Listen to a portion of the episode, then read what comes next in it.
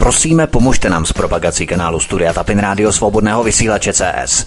Pokud se vám tento nebo jiné pořady na tomto kanále líbí, klikněte na vaší obrazovce na tlačítko s nápisem Sdílet a vyberte sociální síť, na kterou pořád sdílíte. Jde o pouhých pár desítek sekund vašeho času. Děkujeme. Tak, já jsem rád, že už tady mám aktéry dnešní, eh, dnešního v podstatě, eh, já nechci říct zábavného večera, ale, ale doufám, že to bude zábavné, protože já už myslím, Vítku, že to všechno, co se okolo nás děje, už je fakt jenom jedna velká zábava. Takže vítejte, vítám VK, tebe, vít, vítám tebe Vítku a předávám vám slovo, protože já už vás budu jenom supportovat. Tak ahoj všem. Ahoj Petře, ahoj Petře, zdravím tě, zdravím zároveň všechny naše posluchače i čtenáře Aeronetu. Já si myslím, Petře, že ona to tak určitě zábava může být pro někoho, kdo už se v tom nějakým způsobem nějaký ten pátek orientuje, ale pro lidi a bohužel jejich eh, masová většina nebo mlčící většina, kteří to ještě stále baští tu proreživní pro systémovou propagandu, tak to pro nás, co víme, o co se jedná, tak to pro nás příliš tak velká zábava bohužel není, ale co se dá dělat. Každopádně já zdravím všechny, přeju krásný páteční večer všem posluchačům, kteří si k nám našli cestu i dnes, jsme za to velmi rádi. Vy, kteří nás posloucháte, buď z premiéry, teď naživo, anebo třeba z archivu, ze záznamu. Všem přeju krásný večer, případně jinou část dne zároveň někdy nás posloucháte. A zdravím zároveň tebe, VK, ahoj. No, ahoj Vítku, ahoj Petře, já vás zdravím. Dneska jsme tady na čas, teda tak klasicky, že jo, s tou deseti minut, minutovkou. A já teda věřím, že teda jste se sešli zase u těch poslechových přijímačů zase ve stejném počtu, nebo minimálně trochu větším, no a probereme zase samozřejmě aktuální témata z domova i ze světa za uplynulý týden a Vítek to první téma uvede, takže já vám přeji krásný poslech. Já jenom připomenu, že jsme velmi rádi, že získáváme stále více a více posluchačů, co nám píší, co nás poslouchají. Vidíme to i podle statistik v rámci streamu, v rámci i uh, downloadu, v rámci našeho archivu podcastu, anebo třeba i na Odyssey a tak dále v našich kanálech je stále o stovky posluchačů, možná i tisíce, ale minimálně stovky posluchačů každý pátek navíc, takže je to skvělé. Jsme rádi, že nás poslouchá stále více lidí, a tak eh, doufáme, že nesklameme třeba ani ty, kteří nás poslouchají poprvé. Pojďme tady na první téma, začneme u našich východních východních sousedů stovky uprchlíků ve výrobní hale, k jídlu pár rohlíků na den, spí na betonové podlaze a všichni se narodili 1. ledna v Sýrii. Obrovský skandál na Slovensku jen tři týdny před volbami odhaluje, že přechodná vláda Zuzany Čaputové udělala ze Slovenska migrační terč. Bratislava jako jediná v Evropské unii rozdává migrantům legalizační papíry pro pobyt v Evropské unii ve zrychleném režimu. Všichni migranti teď míří na Slovensko kvůli papírům. To je obrovský obrovský průšvih, nicméně myslíš, VK, že Slovensko bylo, ani tak bych řekl, neřekl bych vybrané, ale spíš pověřené tímto, řekněme, hromadným náborem krimigrantů, něco jako portálová brána pro vstup potom do celé Evropy a k tomu účelu bylo vybrané právě Slovensko za nějakým, z nějakého důvodu. No, to je, ono je to mnohem jednodušší. Je to způsobené tím, že po rozpadu eh, té původní slovenské vlády už v loni, tuším někdy v listopadu nebo v prosinci, už to ani nepamatuju, e, protože tam měli strašně dlouhé přechodné období. Ta vláda tam padla někdy koncem minulého roku a namísto toho, aby oni udělali volby do tří měsíců, někdy na jaře, někdy v únoru nebo e, někdy v březnu, tak oni si to prostě prodloužili, až e, budou mít předčasné volby e, 30. teď v září. A to umožnilo a otevřelo obrovský prostor pro paní z Pezinku. Za tu situaci je zodpovědná prezidentka, slovenská prezidentka Zuzana Čaputová, která jmenovala Eh, proliberální, progresivistickou vládu, která je v podstatě na eh, jakémsi udidle, eh, na ovládacích drátkách amerického velvyslanectví tam na tom náměstí, jak tam mají v Bratislavě. To, to není suverénní vláda, to je vláda, která je dosazená skrze prezidentku Čaputovou, je to vláda Zuzany Čaputové, není to vláda pana Odora, je to vláda Zuzany Čaputové. Všichni Slováci to říkají, stačí se podívat na sociální sítě na Slovensku, eh, tam prostě nenajdete, no samozřejmě kromě progresivistů, ale tam je jednotný názor. Zkrátka je to vláda Zuzany Čaputové a vláda Zuzany Čaputové je zastupující protektorátní vláda Spojených států na Slovensku. O tom není diskuze, o tom není pochyb. To je americká nomenklaturní vláda, která plní zahraniční objednávku Spojených států. To je 51. stát Americké unie. Nedeklarovaný. No a američané to, co dělají, eh, je v podstatě jednoduchý proces. Rozbíjení Evropské unie. To je jejich proces. A to se udělá tak, že se budou nasunovat migranti. Migranti. Čím více migráčků, tím rychlejší rozpad takzvané uh, Das Neue Europa, to znamená to, co ukotvovala Angela Merkel, to, co chtěla, to znamená podle Achenské smlouvy, to znamená Evropa, silná Evropa, ale pod vedením Reichu, pod vedením Německa. To byl původní plán. Američané to chtějí rozbít a chtějí e, restrukturalizovat celou Evropu tak, aby e, vzniklo, vzniklo něco, co je známe pod názvem jako projekt Trojmoří. To znamená američané, aby vel, velkou část Evropské unie si ujařmili a získali sami pro sebe pod svoji kontrolu, což se jim de facto už daří, protože velká část bývalých východ evropských států, takzvaného východního bloku, eh, ten Ostblok je teď pod kontrolou Američanů, ale zatím ne institucionálně, zatím pouze zákulisně. Institucionálně zatím ne, ale oni chtějí ten projekt v nějaké chvíli institucionalizovat, aby eh, vznikla protiváha vůči e, německé Evropě. To je ten plán Američanů. Proč oni to potřebují? No samozřejmě na záchranu amerického dolaru, protože o ten se jedná a jak do toho zapadá Ukrajina, to je s velkým e, přesahem. No, protože pokud by američané získali do tohoto projektu Ukrajinu, obrovsky by oslabili samozřejmě Rusko, to je jednoznačné, ale především e, Ukrajina se svými zdroji e, by se stala de facto obrovským protipólem a protiblokem vůči tomu, co představovala ekonomika Německa. Američané se pokusili e, Německo zlikvidovat akorát vyhodili do povětří dva životně důležité rusko-německé plynovody Nord Stream 1, Nord Stream 2. Eh, od té chvíle německá ekonomika se z toho nevzpamatovala. Já mluvím přímo z oboru, vím, o čem mluvím. Eh, od té chvíle eh, prostě jde německá ekonomika dolů nemůže se z toho vzpamatovat pořád. A to samozřejmě vyhovuje, vyhovuje Američanům. Eh, protože slabá Evropa je ve prospěch amerických procesů řízení. A jakým způsobem oslabit Evropu? No samozřejmě zaplavit jí migranty, ale aby to nebylo tak snadné a jednoduché. To, co dělají američané, a američany sponzorované neziskovky okolo e, Saši Soroše, že mladého Soroše, starý Soroš je v důchodu, ten odešel, ten je na oběžné dráze už a e, mladý Soros teď převzal opratě. A to slučilo. Jakmile mladý Soros převzal opratě, e, Zuzanka okamžitě otevírá hranice a zaplavuje Slovensko migrantama. 27 tisíc migrantů podle informací Roberta Fica přivezla e, vláda dočasná velmi dlouhodobě roztáhle dočasná vláda e, na Slovensko a e, udělila pobytové poukazy těmhle těm migrantům. Samozřejmě, jestli to číslo je správné, nevím. Já jsem pouze sledoval tiskovou konferenci Roberta Fica, kde padlo tohleto číslo 27 tisíc, eh, že už od začátku roku přijelo, tak znamená od té, v podstatě od začátku té přechodnosti, těch přechodných období, přechodných vlád a tak dále a tak dále. To znamená od chvíle, kdy Zuzana Čaputová po zhroucení e, vlády Eduarda Hegera pustila opratě, pustila kormidla a předala to všechno paní z Pezinku.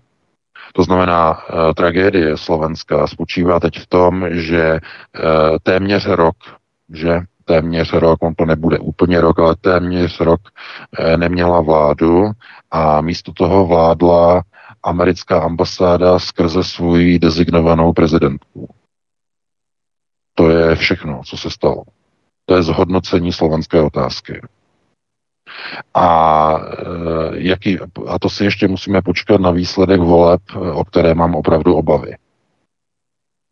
Opravdu značné obavy. A, eh, protože my máme v redakci samozřejmě signály a informace, ale já to nebudu rozebírat, protože to je všechno jako bez důkazů a bez nějakých opor v něčem, ale budou tam velké snahy o manipulování výsledků voleb. Můžu říct už dopředu, velké snahy, aniž bych to chtěl nějak specifikovat. A doufám, že se to nenaplní. Doufám, že a to tam proběhne tak, jak tedy je to objektivně nastavené, tak, jak je to konceptuálně nastavené. To znamená, vítězství by měl brát Robert Fico, na druhém místě Republika, na třetím místě Hlas Slovensko, na čtvrtém místě Progresivní Slovensko. Takhle by to mělo být nastavený tedy podle těch informací, které přišly. A e, to by značilo, že tedy vznikne nějaká vláda, která bude sociálně nebo socialisticky rozkročená směrem od středu vlevo.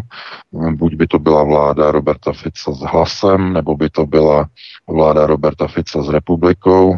A mm, to je samozřejmě s velkými otazníky, s velkými přesahy. To by bylo na jinou diskuzi. Ale e, důležité je, že to prázdné období, že prázdné období, to znamená odpády Hegerovy vlády, eh, je možné vidět na tom Slovensku ten proces využití té situace k zahájení nějakého procesu. A to byl proces nasunování migrantů, kteří měli něco nastartovat.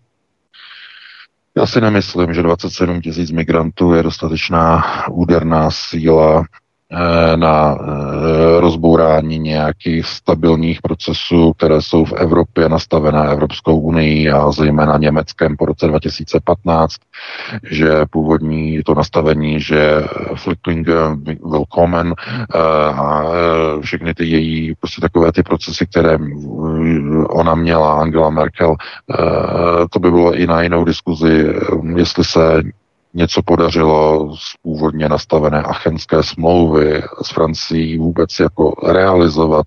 Tam měli spoustu věcí, zmenšení vlivu e, takzvaného anglosaského řízení na Evropu, e, zmenšení významu angličtiny na evropském prostoru a posílení němčiny a francouzštiny. E, to znamená procesy nastavené ostře proti Američanům to byla Achenská smlouva, podepsaná v Achenu mezi Angelou Merkel a e, Emmanuelem Macronem. Ta měla ukotvit a ukotvovala novou Evropu. Proto američané se nejprve Angely Merkel zbavili, jak ona potom se třásla, dostala ten tremor, jak e, měla e, taková ta vystoupení a najednou začala vlastně třást, tak, e, že jako to vypadalo jako Parkinson a podobně, ale je práce Američanů, oni ji odstavili tam oni něco způsobili a odstavili. Je odstavená. A mm, když oni zjistili a viděli, že po vypuknutí e, války nebo té speciální vojenské operace na Ukrajině Německo se nechce odpoutat od, e, řekněme, energetických zdrojů Ruska, museli američané podle Seymoura Herše přistoupit k tomu, co bylo nevyhnutelné. Museli násilně odpojit Německo od uh, ruských energetických zdrojů. Vyhodili do povětří dva rusko-německé plynovody. Natvrdo. To znamená válečný akt. No a dosadili uh, tady k moci uh, toho komorního šaška.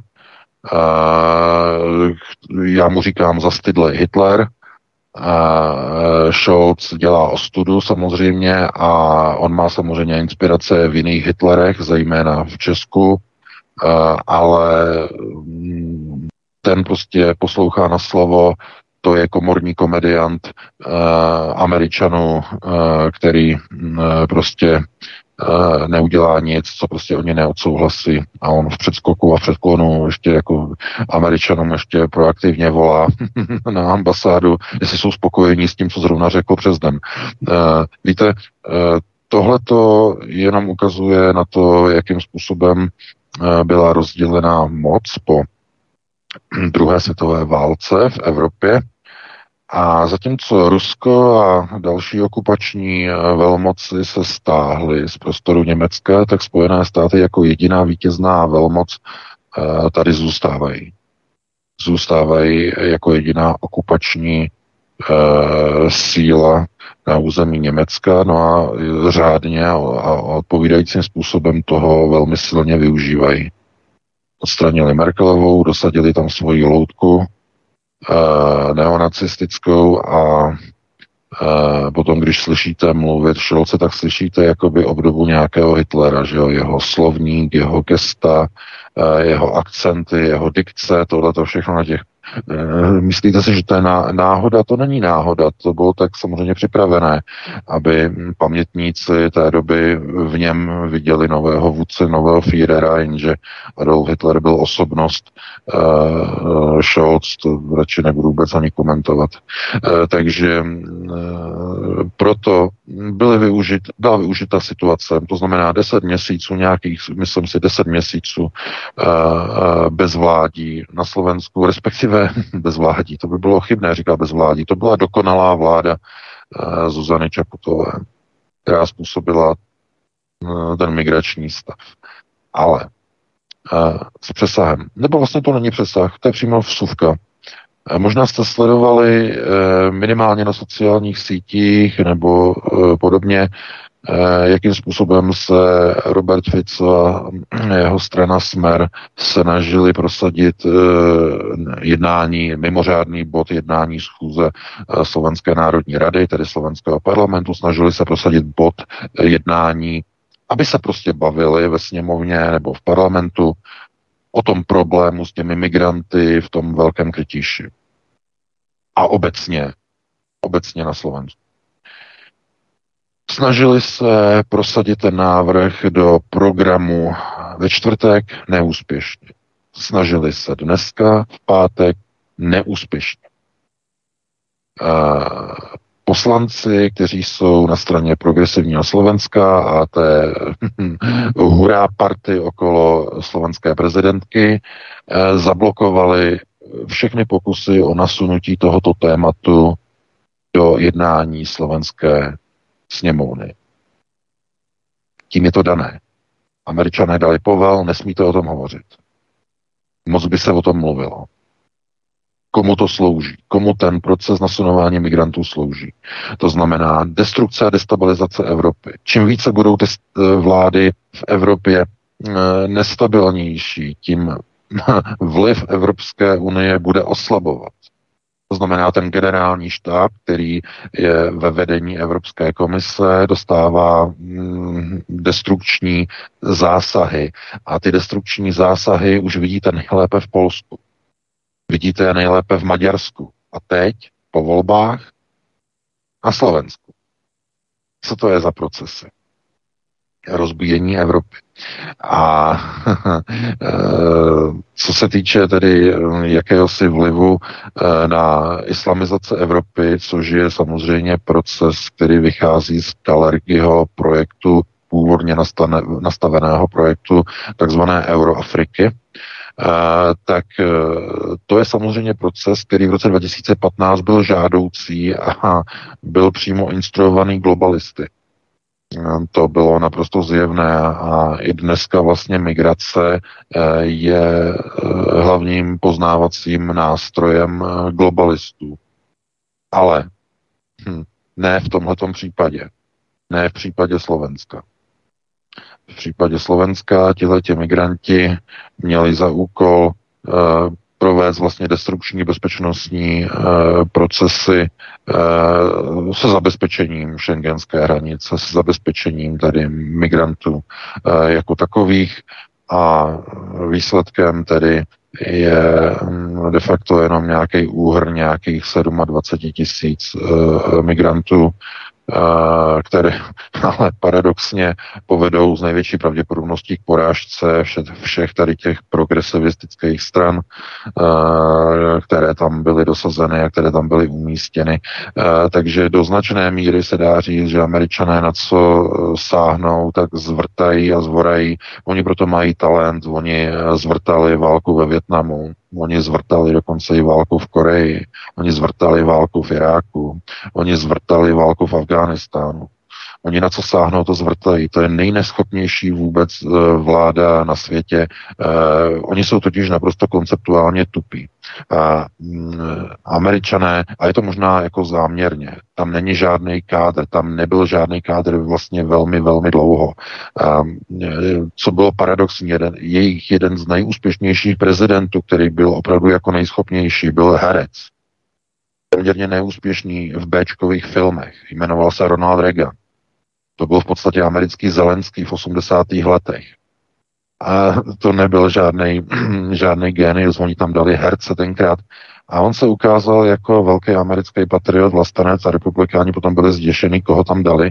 A, to, je, to, to je typické pro ně. Zkrátka, oni nechtějí, aby tam byl nějaký kádr, oni tam chtějí loutky, proto tam mají Bidena proto nesnáší Trumpa, protože Trumpa se mysleli taky, že tam budou mít Trumpa a on se bude potom věnovat nějakým reality show, bude mít stejnou roli jako Zelenský. Oni očekávali, že uh, velký, velký showman, který má televizní vystoupení a uh, ten pořád tedy uh, Apprentice, že jo, na americké televizi, takže velký bavič, že jo, Trump nebude dělat žádné problémy a tohle to oni vlastně okopírovali na Ukrajině, když tam dali eh, toho cymbalistu, že jo, který tam mlátí penisem do klavíru eh, Zelenskýho, tak to v podstatě jenom ukazuje, jak oni se snaží komedianty, hlupáky, nímandy, naprosté diletanty dávají v jednotlivých svých zemích američané, které mají pod kontrolou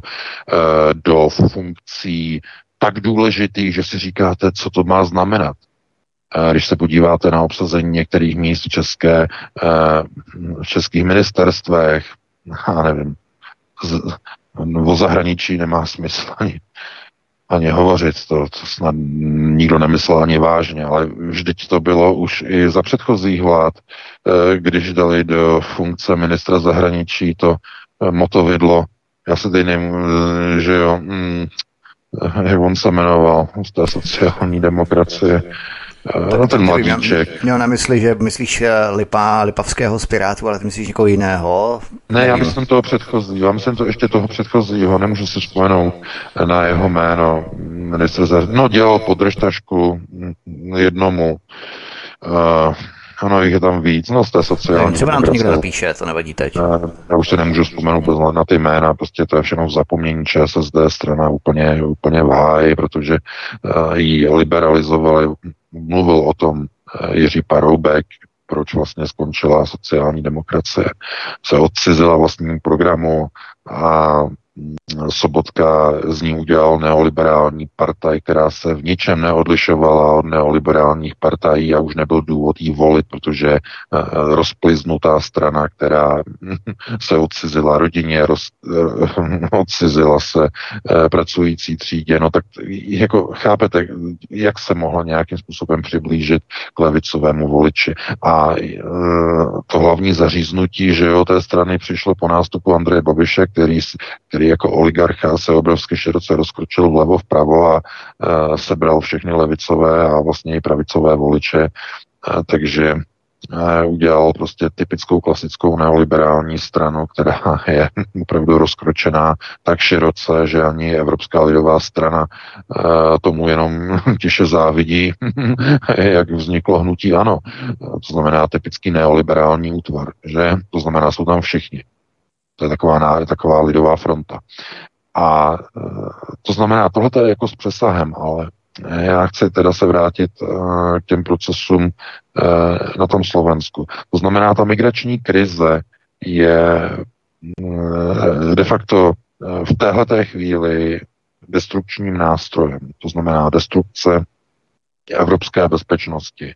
Budou se někde pohybovat migranti, kteří nemají žádný původ a začnou páchat teroristické útoky, protože jsou tam mezi nima členové, určitě mezi něma členové islamského státu, ISILu, Eh, k al qaidi eh, Určitě tam někdo z, z nich takových bude, eh, vzhledem k tomu, že ne, neprobíhá žádný detenční řízení, oni nejsou zadržováni, oni nejsou dlouho prověřováni, mm, zkrátka oni přijdou, dostanou od těch slovenských úřadů nějaký papírek, který je opravňuje, že jsou legálně na území a s ním potom oni jedou eh, z toho Slovenska sem eh, do Německa, že jo, a eh, když tady udělají nějaký průser, tak německé orgány je zadrží, podívají se, odkud mají papírek, že jo, a oni zjistí, že byl vydaný na Slovensku, takže je vrátí zpátky Slovákům. No, v nějaké chvíli, v nějakém okamžiku. Takže uh, chápete? Eh, kdybyste očekávali, že politici, kteří jsou u moci, jsou dosazení, to znamená, přišli od někud, že a někdo přišel z komunální skládky, někteří politici přišli z neziskového sektoru, někteří byli pornoherci a mají vztah k hodnotám, jiní byli, já nevím, nějakým způsobem objeveni, že donedávna prostě někde dělali v Evropské unii podržtašky a najednou jsou z nich ministři a podobně. Uh, to znamená, že jsou to nějací kádři, byste očekávali, že když jsou dosazeni do vysokých funkcí, tak jsou to nějací kádři. Ne. Jsou to diletanti, jsou to nýmandi a jejich úkolem je destrukční proces, destrukce. A proč? Za jakým účelem? No, protože cílem je vytvoření subjektu a útvaru, které vytvoří nadnárodní řízení. Když budou národní vlády úplně zničeny, budou úplně neschopné, budou plné diletantů, co budou národy říkat? My nechceme tyto vlády, my už nechceme národní vlády. Jsou neschopné. Každá vláda, která přijde, nám víc a víc ubližuje. Tenhle ten zmetek nám dokonce už okrádá i důchodce. E, dostali jsme do redakce, že tenhle ten zmetek přišel, už nás okrádá dokonce i nás. Samozřejmě mluvíme o Petru Fialovi, že jo, a tu kauzu eh, se, se zrušením a, a s likvidováním valorizací e, a tak dále a tak dále. A jako lidi, lidi, lidi to nechápou, ale měli by to chápat, pokud jsou konceptuálně gramotní jede se proces na likvidaci národních států. A to se dělá jak? No, z několika kroků je to složeno, ale jedním z nich je likvidace národních vlád.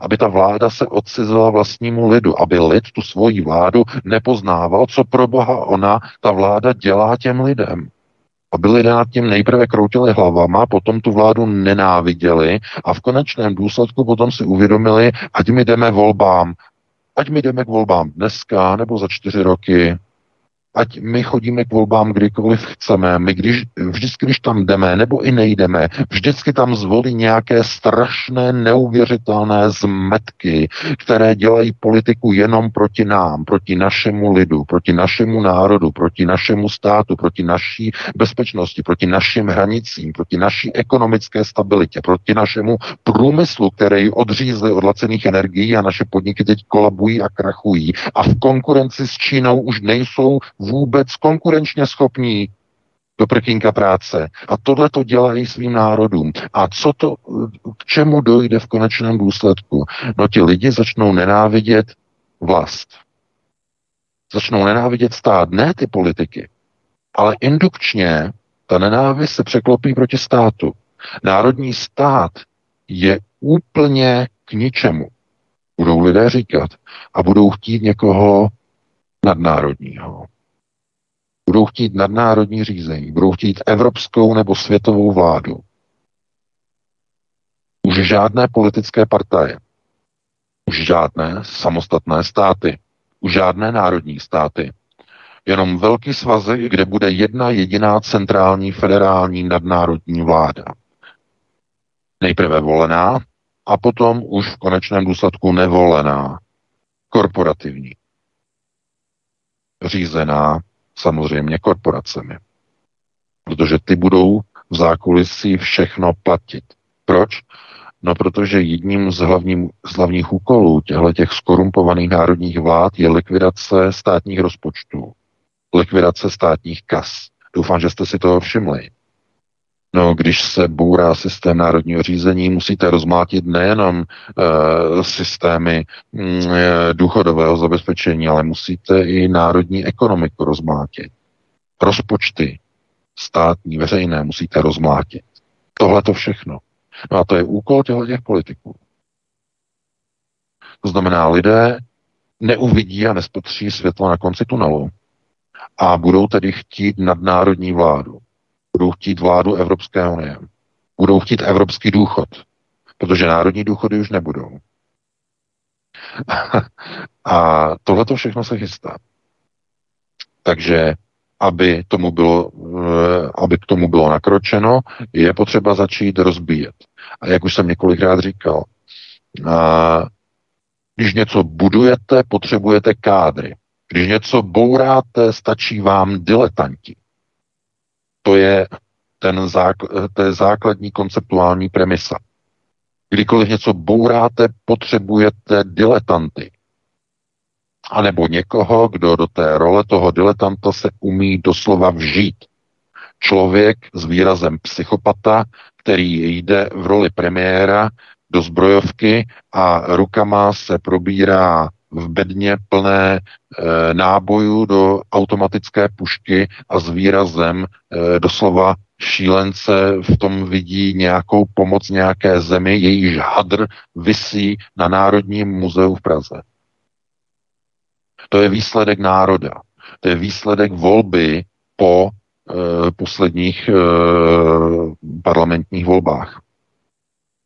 A e, destrukce řízení, to, že ani voliči ODS teď říkají, pro boha, co jsme to zvolili, co to je za člověka. E, úplně destruuje nejenom stát, nejenom rozpočet, nejenom národní řízení, samozřejmě destruuje samotnou politickou stranu. A oni teď vůbec nechápou, co se to děje. Ale ten destrukční proces je samozřejmě odvozený od toho, že ti diletanti, kteří jsou tam dosazení, mají plné ruce práce s rozbíjením a zničením národního státu. Ve všech otázkách národního řízení oni musí provést destrukci a destrukční procesy takovým způsobem, aby požadavky globalistů na ukotvení nadnárodního řízení v jednotlivých státech bylo nakonec požadováno jako jediné koncové řešení podle uh, onoho mustru globalistů. Nejprve vyrobíme problém a potom nabídneme řešení. To, co dělá Fiala, to, co dělá e, vláda paní Spezinku na Slovensku, to, co dělá polská vláda, to všechno je proces, nejprve vytvoříme problém. Nejprve rozbijeme systém řízení a teprve poté, když bude všechno rozbito, nabídneme spásné záchrané řešení v podobě globalizační věrchušky. Jediná jednotná nadnárodní e, federální eurounijní vláda. Jediný národní, jediný nadnárodní a e, globalizovaný a eurounijní starobní důchod. Hurá! Konečně důchody, nebude o nich rozhodovat e, tenhle ten fialový e, kmotr, ale bude o nich rozhodovat e, ta, ta unie, No a to už to udělá dobře, to už to udělá chytře. Oni se musí postarat o 27 států v Evropské unii. No a to oni už nemůžou dělat tak diletantsky, jako to dělali tady ti, těch našich národních vládách. To byly takový dobytkové, takový diletanti. Fuj, pryč s nima. Chceme Evropskou unii, chceme Evropskou vládu, protože oni už to budou konečně dělat správně. Oni nám dají ty peníze, oni nám dají ty dávky, oni nám dají ty důchody, pojďme volit Evropskou unii a zapomeňme na tu hrůzu, když tady byly národní státy, a národní vlády. Tohle je globalizační plán. Nejprve destrukce a potom nabídnutí globálního řešení. Eh, já doufám, že chápete, proč jsou nasunováni migranti na Slovensko jistou paní, že, která přišla z Pezinku, tam se věnovala skládce, teď se věnuje tomuhle.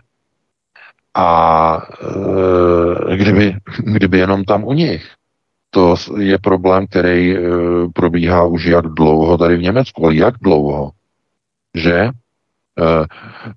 will schaffen das, no, jak říkala Anděla. Takže v roce 2015.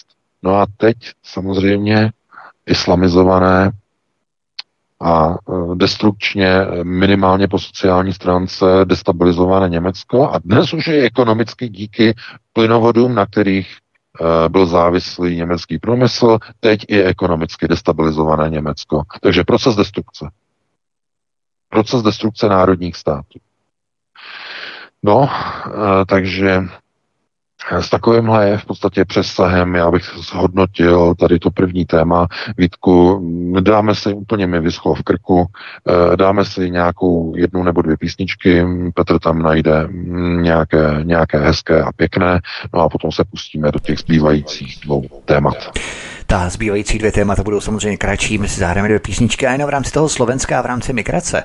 Tak eh, ono to spolu souvisí, protože pokud mají členové al Talibánu a ISILu vnikat, pronikat do Evropy na, evropskou, na evropský kontinent, tak eh, to koreluje s Afghánistánem, kdy v podstatě američané přenechali Talibánu celou zemi před rokem, vyklidili pole, absolutně jim přenechali všechny zbraně, infrastrukturu a tak dále. Prostě kompletní zemi a oni tam mají v podstatě klidnou základnu, kde mohou cvičit, kde mohou eh, školit eh, budoucí atentátníky, kteří se potom vmísí do těch migračních vln do Evropy a budou je instalovat eh, velice snáze. Možná to byla právě kooperační snaha Američanů s Talibánem, že my vám vyklidíme pole, poskytneme vám Afghánistán pro tento poligon v rámci výcviku nových atentátníků, které potom budete s plánovanou migrační vlnou, která probíhá právě teď, instalovat do Evropy a posílat je sem. To znamená, že mohlo to přímo souviset i v rámci toho Afganistánu, protože oni tam v podstatě ty jejich biometrické akce s otisky prstů eh, několika milionů Afgánců, tak oni tam mají v podstatě hotové, nepotřebovali tam být američané, to znamená, že šli pryč z Afghánistánu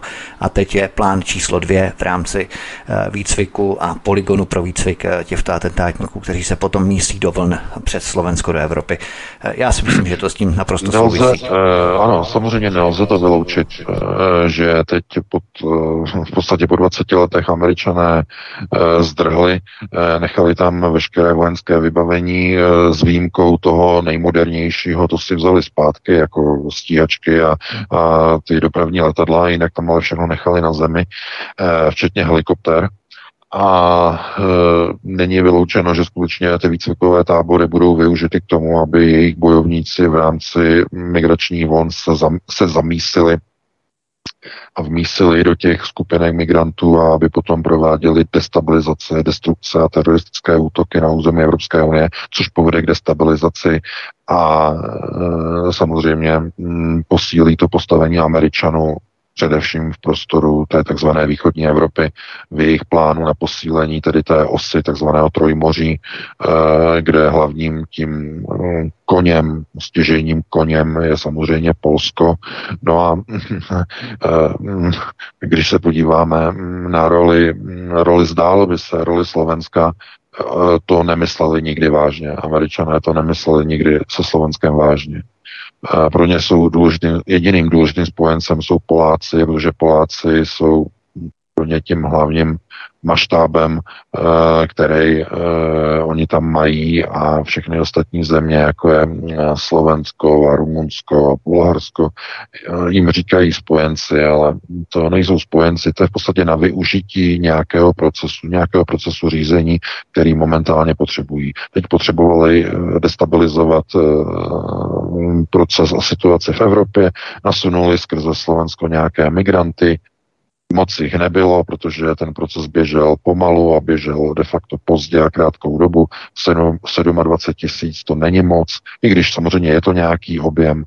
Uh, oni měli možná nějakou lepší představu, že by to bylo 200, 300, 400 tisíc, možná půl milionu byl jejich možná původní plán. E, to by destruovalo v podstatě bezpečnost. Brusel by to úplně položilo, protože oni vědí, co by to způsobilo. Obrovský odpor proti této migraci a e, vnitřní štěpení, jak oni rádi používají, vnitřní štěpení Evropské unie.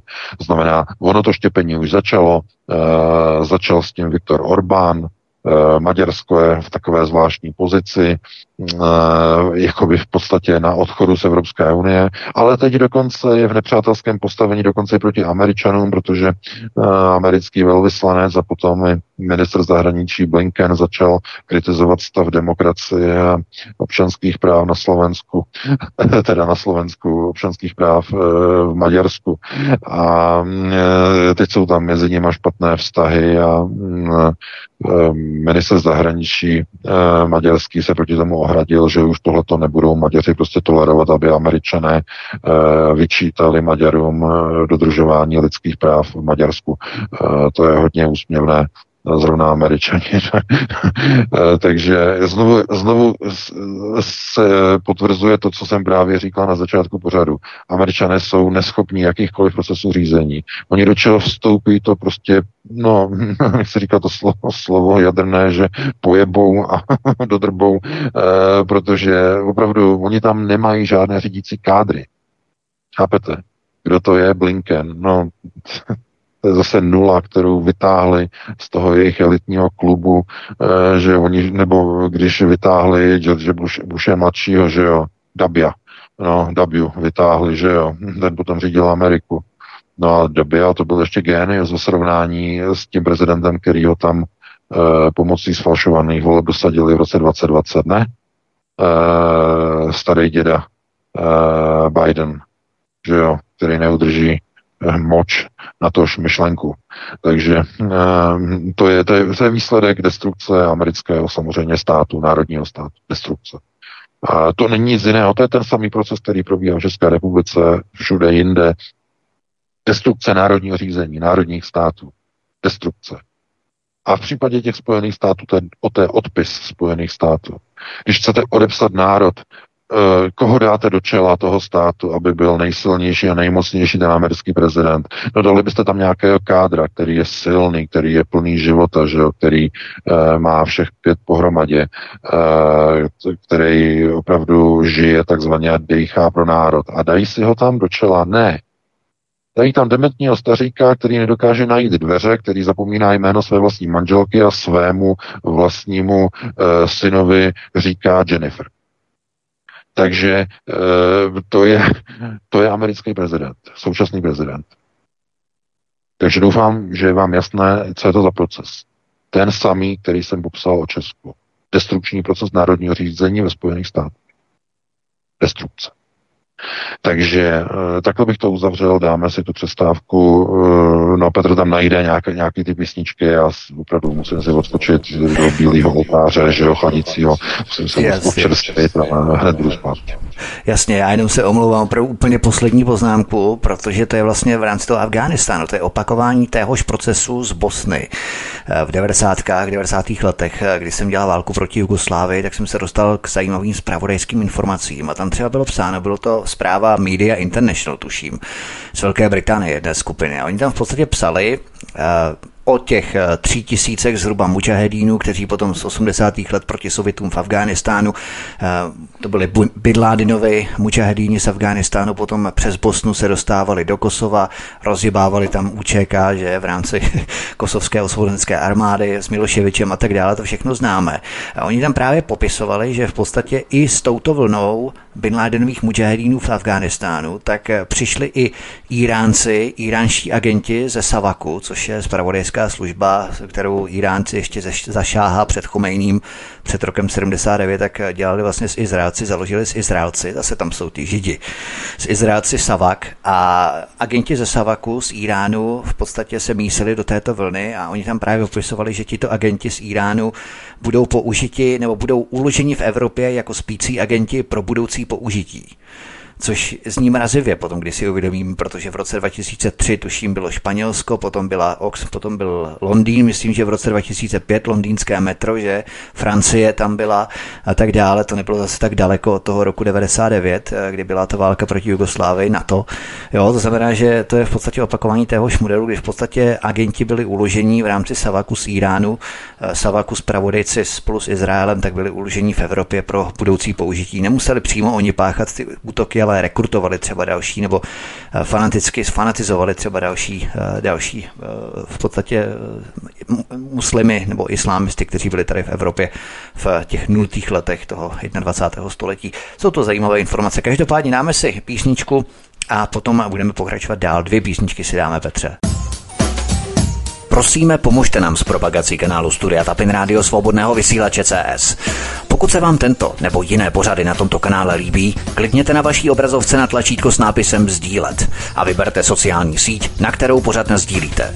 Jde o pouhých pár desítek sekund vašeho času. Děkujeme. Tak doufám, že se VK občerstvil a že se občerstvili všichni posluchači a můžete se pánovi pustit do tématu, je to vaše. Ukrajinská ofenziva skončila debaklem a v celé Evropě začal zátah na ukrajinské uprchlíky, kteří jsou odsunovaní na Ukrajinu, aby doplnili řady zdecimované ukrajinské armády. Ukrajinský mladík ve Španělsku dostal od policie příkaz k návratu na Ukrajinu, přestože má status uprchlíka. A to samé se děje v Německu, kde policie odchytává Ukrajince v autech. No, a nezbývá se ptat, co u nás. Pořád ticho po pěšině, VK. Eh, ne, ne, ne, není ticho po pěšině. Eh, mluvčí České vlády oznámil, že Česká republika uprchlíky z Ukrajiny nevydá na Ukrajinu, protože jí to neumožňují české zákony. Přímo české zákony, to ne, je to článek na Echo 24, eh, tak tam se můžete podívat na to, je tam přímo reakce mluvčího vlády. takže to je... Já jsem myslel, že smlouva o uprchlících je mezinárodní, ne? Nebo není? No ne, ne, ne, no ano, samozřejmě, ale Česko to má ještě pro jistotu ošéfované i vlastním zákonem jo, pro jistotu. Aha, to je zajímavé, protože zákon, vždycky, já se omlouvám, že přerušu, a když nějaký zákon, zákon a ten, se nehodí, zákon, tak vždycky mezinárodní zákon je nadřazený. Vznikl, do, a teď není. Tuším, za, ten zákon dokonce jo. vznikl, tuším, za Sobotkovy vlády, e, ale teď ruku do ohně za to nedám e, v době migrační krize. Takže nevydají, zkrátka nevydají ale týká se to pouze lidí, kteří mají uh, azyl, válečný azyl přiznaný. Ale uh, v té, eh, v té České republice je to specificky jinak. Eh, Česká republika nevydá ani ty Ukrajince, kteří mají jenom šengenské vízum. A právě tyhle ty Ukrajince, kteří mají jenom šengenská víza, chce vydávat Polsko, Německo s tím už začalo, Španělsko s tím začalo a další země s tím začnou v nejbližších dnech. To znamená, to jsou ti Ukrajinci, kteří nepřišli v té první migrační vlně, ani v té druhé minulý rok e, na podzim, ale e, jsou to prostě ti Ukrajinci, kteří e, se vygenerovali až a nebo těsně před zahájením té slavné ukrajinské jarní ofenzivy, která začala až v létě, tak ti se vygenerovali tento rok. A ti už nepožádali až na výjimky, až na výjimky nepožádali v Evropské unii o válečné azyly, což z největší pravděpodobnosti teď asi budou chtít napravit honem rychle, ale zažádali jenom o šengenská víza vstupová, která platí na 90 dní, potom oni musí opustit Evropskou unii a potom hned se můžou zase vrátit do Evropské unie. To znamená, jsou, jsou ty, ta, že jo, typická šengenská víza. No a právě tihle ti Ukrajinci, že jo, chodili tam zpátky, tam zpátky vždycky, aby si prodloužili tu platnost toho, toho víza, museli vždycky eh, aspoň na jeden den někam vypadnout mimo Evropskou unii a potom se zase vrátit třeba do toho Polska, že jo. No a na to, tomuhle chtějí udělat jako útrum, protože jakmile začaly teď ty hony a odvody na frontu na Ukrajině, tak oni už se nemůžou jako přes hranice vracet. Že jo? Takže zatím to bylo tak, že a, bylo, nebo bylo to většinou tak, že všichni ti Ukrajinci na šengenská víza si koupili letenku nebo měli auto a vyjeli do Turecka. Jo, Turecko není e, součástí Evropské unie, takže vyjeli do Turecka, tam e, strávili jeden den a vrátili se zpátky do Schengenu. Jo, to znamená, takhle pendlovali. No, ale teď oni na to chtějí skočit a oni de facto chtějí všechny ty Ukrajince, kteří nemají válečné statusy eh, v Evropské unii pozbírat a odevzat Zelenskému, aby s nima nakrmil e, ruská děla. To znamená, aby je hodili do masomlína, a víte, že uh, Ukrajinci můžou být, jak, jak, jak, můžete si o nich myslet, co chcete, ale nejsou tupí. To se jim musí nechat. Tupí nejsou. To jako ne. Ukrajinci tupí jsou, mají sakra jasno, co chtějí. To znamená, tupí nejsou.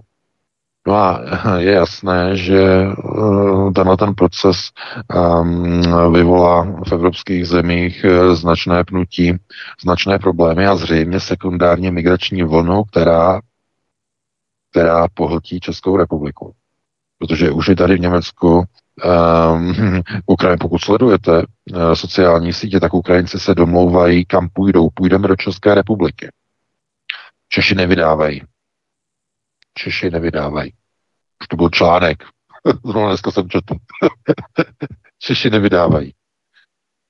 No, takže se podívejte ten článek na Echo 24, ten je zásadní. Oni se ho teď posílají mezi sebou, Ukrajinci na sociálních sítích. Jako vidíte, eh, Češi nevydávají, takže se dá očekávat sekundárně migrační vlna České republiky v nejbližších týdnech.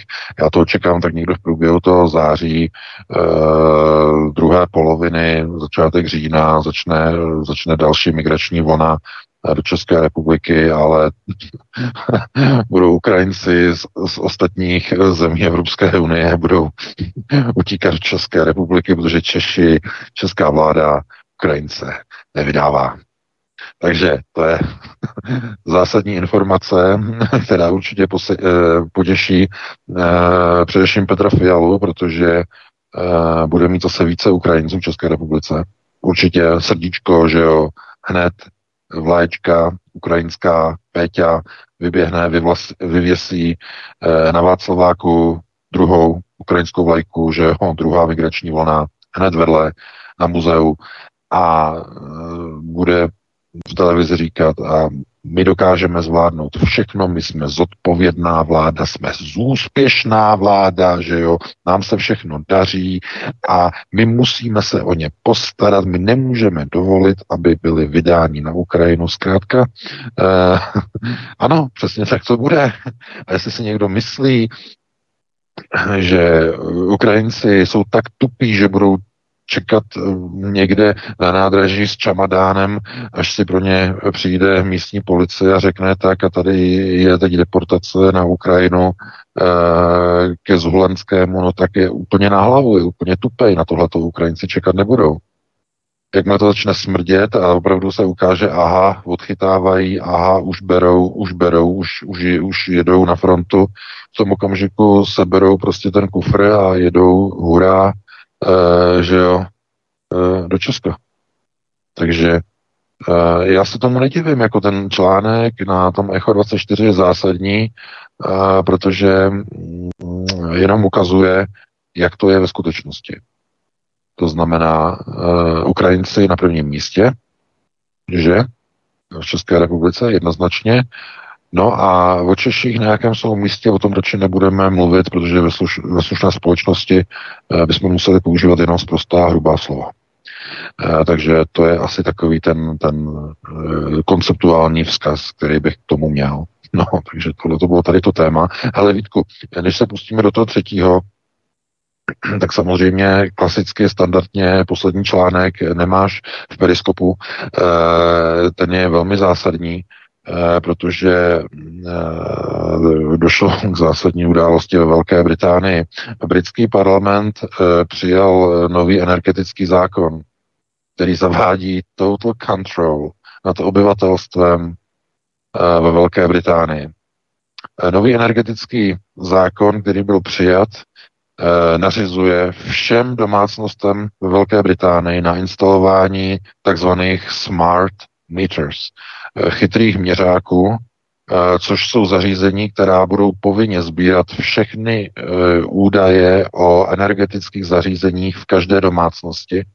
A národní energetický operátor National Grid Eh, bude dálkově moci občanům vypínat jednotlivá zařízení v každé jednotlivé domácnosti dálkově přes tyto řídící kontrolní jednotky.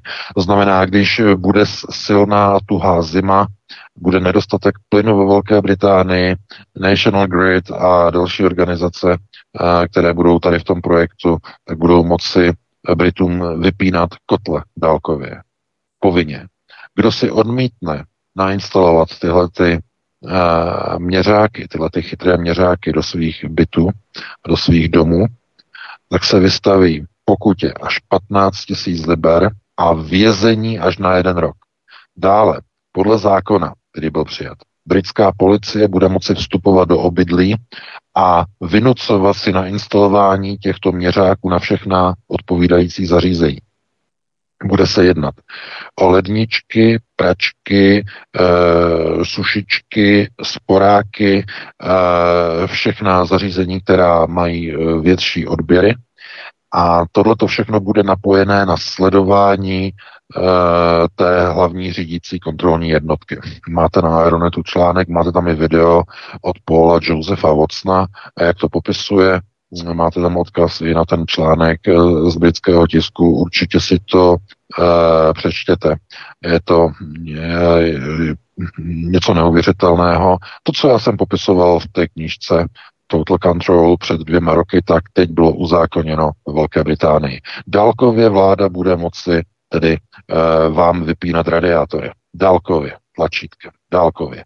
Budete mít místo 20, budete mít 25 stupňů, vláda uvidí, že máte v bytě 25 stupňů dálkově, uh, vám vypne radiátory a nezapne je dříve, než vám klesne teplota na 18 stupňů nebo na 17,5. Uh, eh, nebudete to mít vůbec pod kontrolou, bude o tom rozhodovat vláda.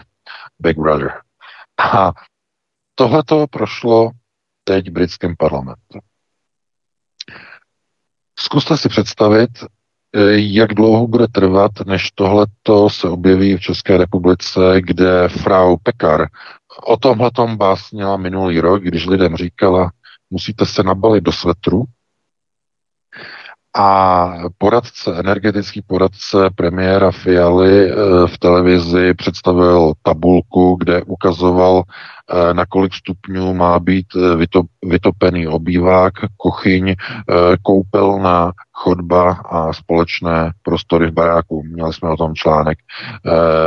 Tak jenže nakonec toho nic nebylo, protože zima byla mírná a v České republice se zjistilo, že jenom kontroly v těch bytech by byly tak neuměrné, neuměrně nákladné, že by chodily nějaké komise a hlídky, že hm, to nebylo nakonec vůbec realizováno. Ale podívejte se, Britové to zrealizovali a zrealizují a nebudou chodit žádné hlídky, budou to všechno kontrolní systémy v rámci IoT, to znamená internetu věcí. Měřáky napojené přes internet, přes hlásící systém přímo National Grid, to znamená, to je obdoba českého Česu, jo, ve Velké Británii, NG. Takže jak dlouho bude trvat, než tohle přijde do České republiky, že Čes bude mít pod kontrolou domácnosti a bude kontrolovat, jestli náhodou tamhle někde e, ve Vejplnicích nebo eh, v nějaké nové dolní horní lohotě e, babička, že jo, má zapnutý prostě nějaký topení a má, protože starší, má ráda teplo, tak má byt vytopený na 28 nebo na 29 stupňů, že jo. No, a teď vláda to uvidí, že jo, bude tam mít ten centrální měřák, uvidí to čes a odpojí. Dokud jí teplota nespadne na 17 stupňů, že jo, tak jí to nezapnou. no a ona, když se zatopí v kamnech, ona se zatopí pevnými palivy, přiletí policie a obviní, že se dopustila trestného činu terorismu, protože porušuje emisní limity CO2, vypouští a tráví atmosféru. To je něco, tohle to schválili britští poslanci. Otázka je, kdy tohle to dorazí do ostatních zemí Evropy. Vidíte, tak já o tom píšu před dvouma rokama v knižce jako o něčem, co teprve přijde a uběhnou dva roky a ono už to tady je. Teda ne tady, ale v Británii. No a potom se nedivte, že já nechci mluvit o některých věcech v rámci tedy těch našich pořadů, o tom, co se chystá. Lidé tohle to nechtějí vidět v předstihu. Radši by to nechtěli vidět.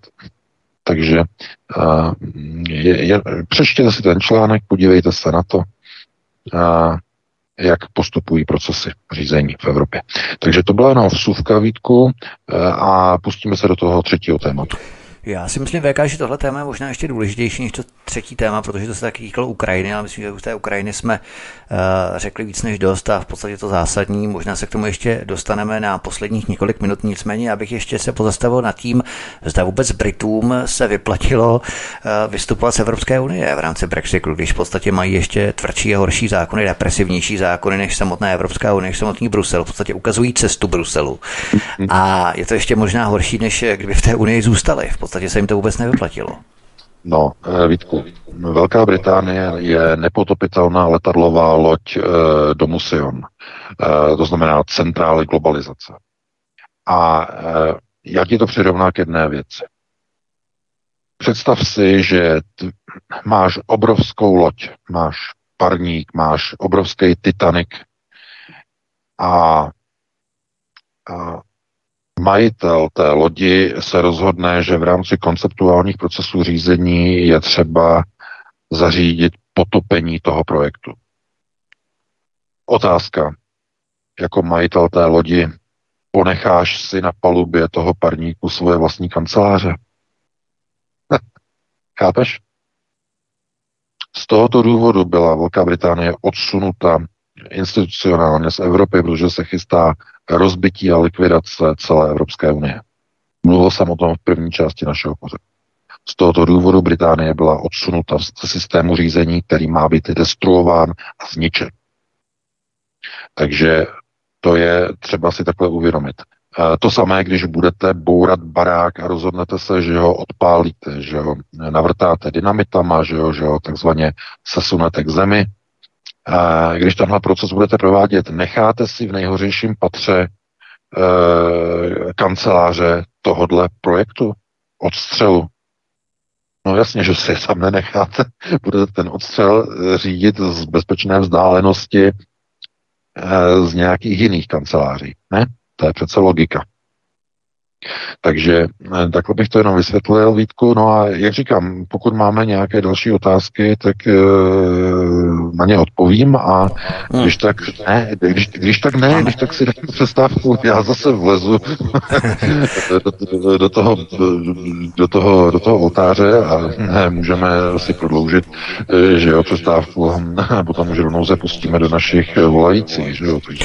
Já ještě přihodím to poslední téma VK, které tady přece jenom máme a načrt načrtnu ho, možná nebude tak dlouho trvat, než na ně odpovíme, ale je to v podstatě téma, které vyjadřuje eh, prohloubení procesu nespokojenosti evropských politiků s současným kurzem, který nastoupili v rámci Ukrajiny.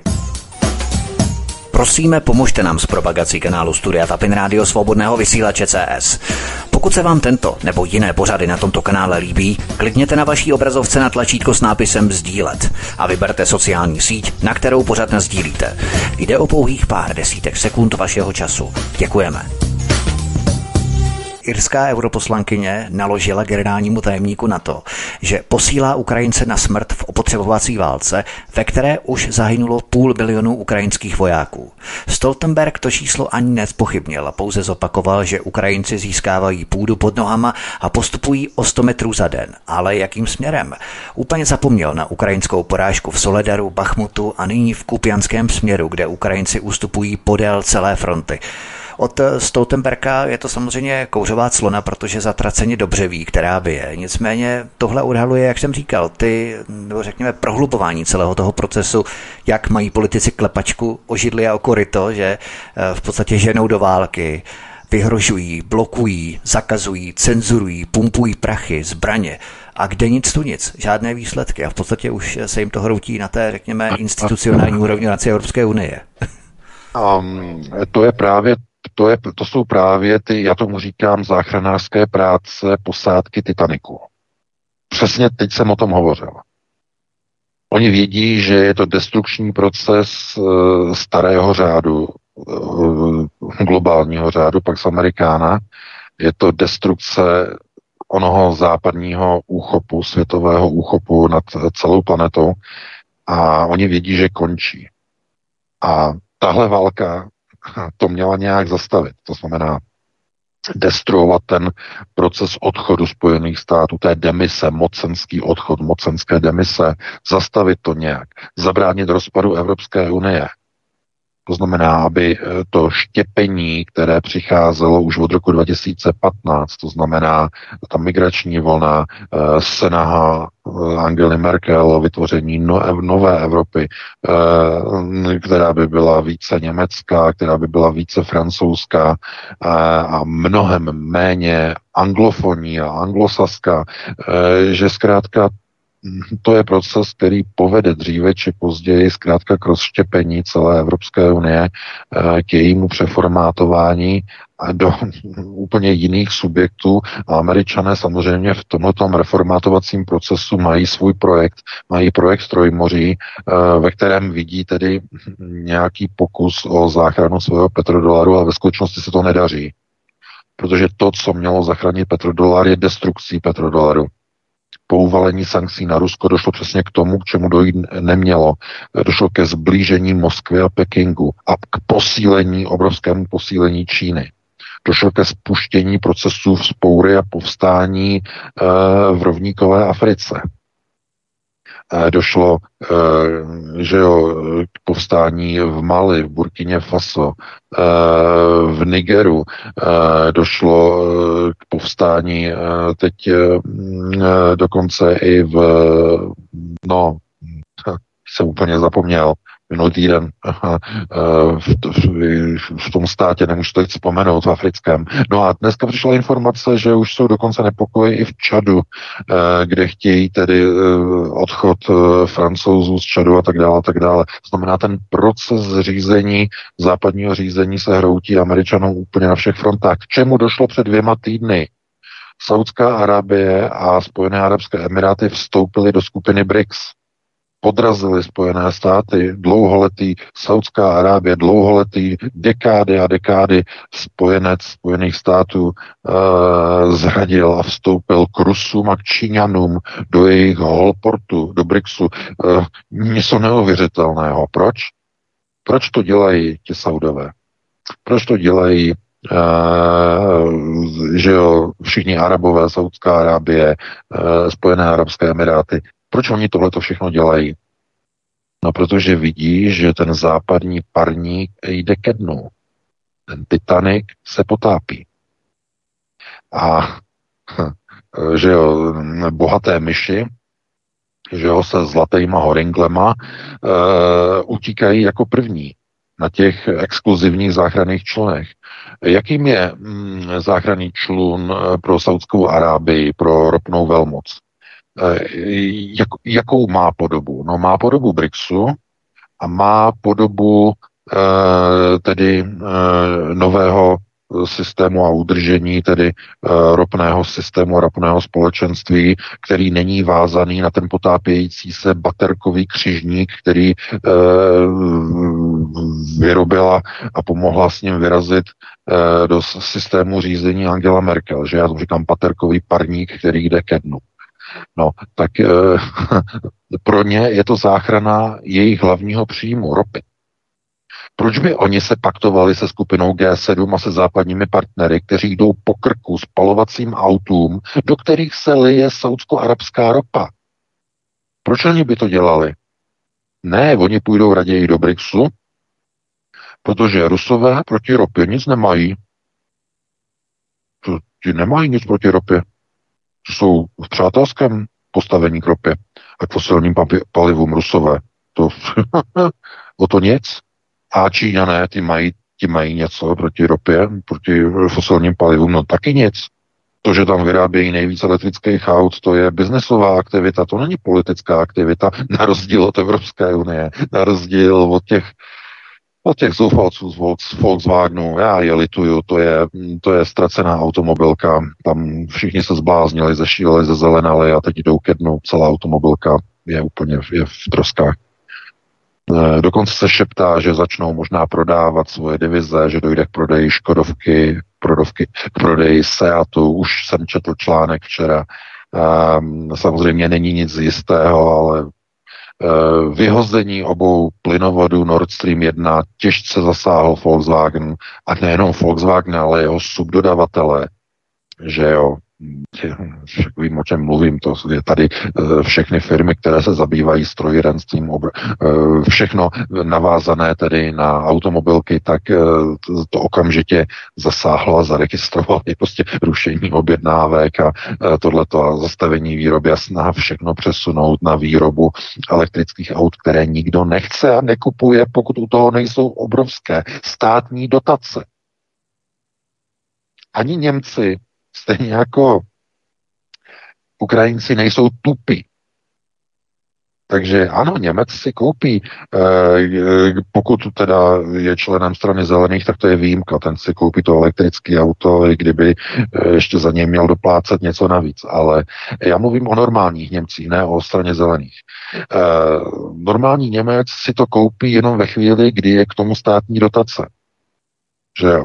Jinak si to nekoupí a oni to chtějí jako ukončovat, že jo, tohleto, že no, nejde to věčně sponzorovat, e, takže nikdo to z normálních lidí to nikdo nechce, protože e, cenově to vychází výš a užitá hodnota je nižší, než je u spolovacích aut, která už dneska jsou dostatečně čistá po ekologické stránce, že jo, to euro, e, euro 5 je, je čistý, euro 6 je ještě čistější a to euro 7, který oni plánovali to je eh, v podstatě to už, to už je takový nesmysl eh, po fyzikální stránce. Takže jako Němci k tomu nemají jako nějaký problém, nějaký odpor, že by tohleto, ale kdo proti tomu je? No samozřejmě radnice všech měst. Vždycky, když máte tady ty zelené zóny, že zákaz vjezdu tady v Německu máte už do mnoha měst, že jo, nesmíte, nesmíte, nesmíte jenom s elektrickým autem. No, která města to zavádí? Tady v Německu, která kontrolní otázka. Když na radnici mají, že jo, uh, mají tam městskou radu, tak uh, která města? No samozřejmě, když jsou tam zelený. Zelení, když tam jsou, tak to jsou tam města, která tohleto zavádí. Někde mají dokonce i ty experty, uh, někteří experty, experti z CDU to taky, taky mají blízko takový té zelený politice a to je všechno jedna parta, ale hlavní teda eh, teze je v tom, že mm, eh, co se týče tedy odchodu od fosilních paliv, je to katastrofa pro německý průmysl. Katastrofa, naprostá katastrofa. A e, saučtí arabové nejsou idioti. Oni vědí. Tak když celý západ, že jo, s výjimkou Spojených států, tam tam to jde těžko, ta elektrifikace. Jo? Protože tam američani jsou zvyklí uh, lejt do těch aut, který hodně bumbají, uh, hodně, hodně nafty, um, hodně benzínu, takže tam to nejde tak rychle, ale i Amerika jde zelenou cestou. I oni tam chtějí dělat Green Deal. Teda ne oni, ale globalčiky, kteří tam snaží se tady ten proces nasunout. Že jo, různí Obamové, různí Algorové a další. Takže proč by sauští arabové se vázali na G7 a západní e, společnost? Oni radši nasednou do toho fosilního vlaku e, BRICS, který, ve kterým teda budou s Rusama, budou tam s Číňanama, budou tam s Indama, budou tam s dalšíma.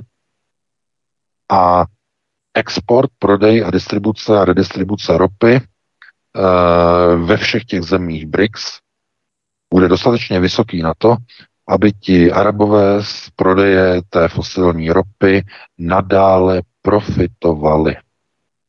Proto došlo k nástupu Saudské Arábie do BRICSu.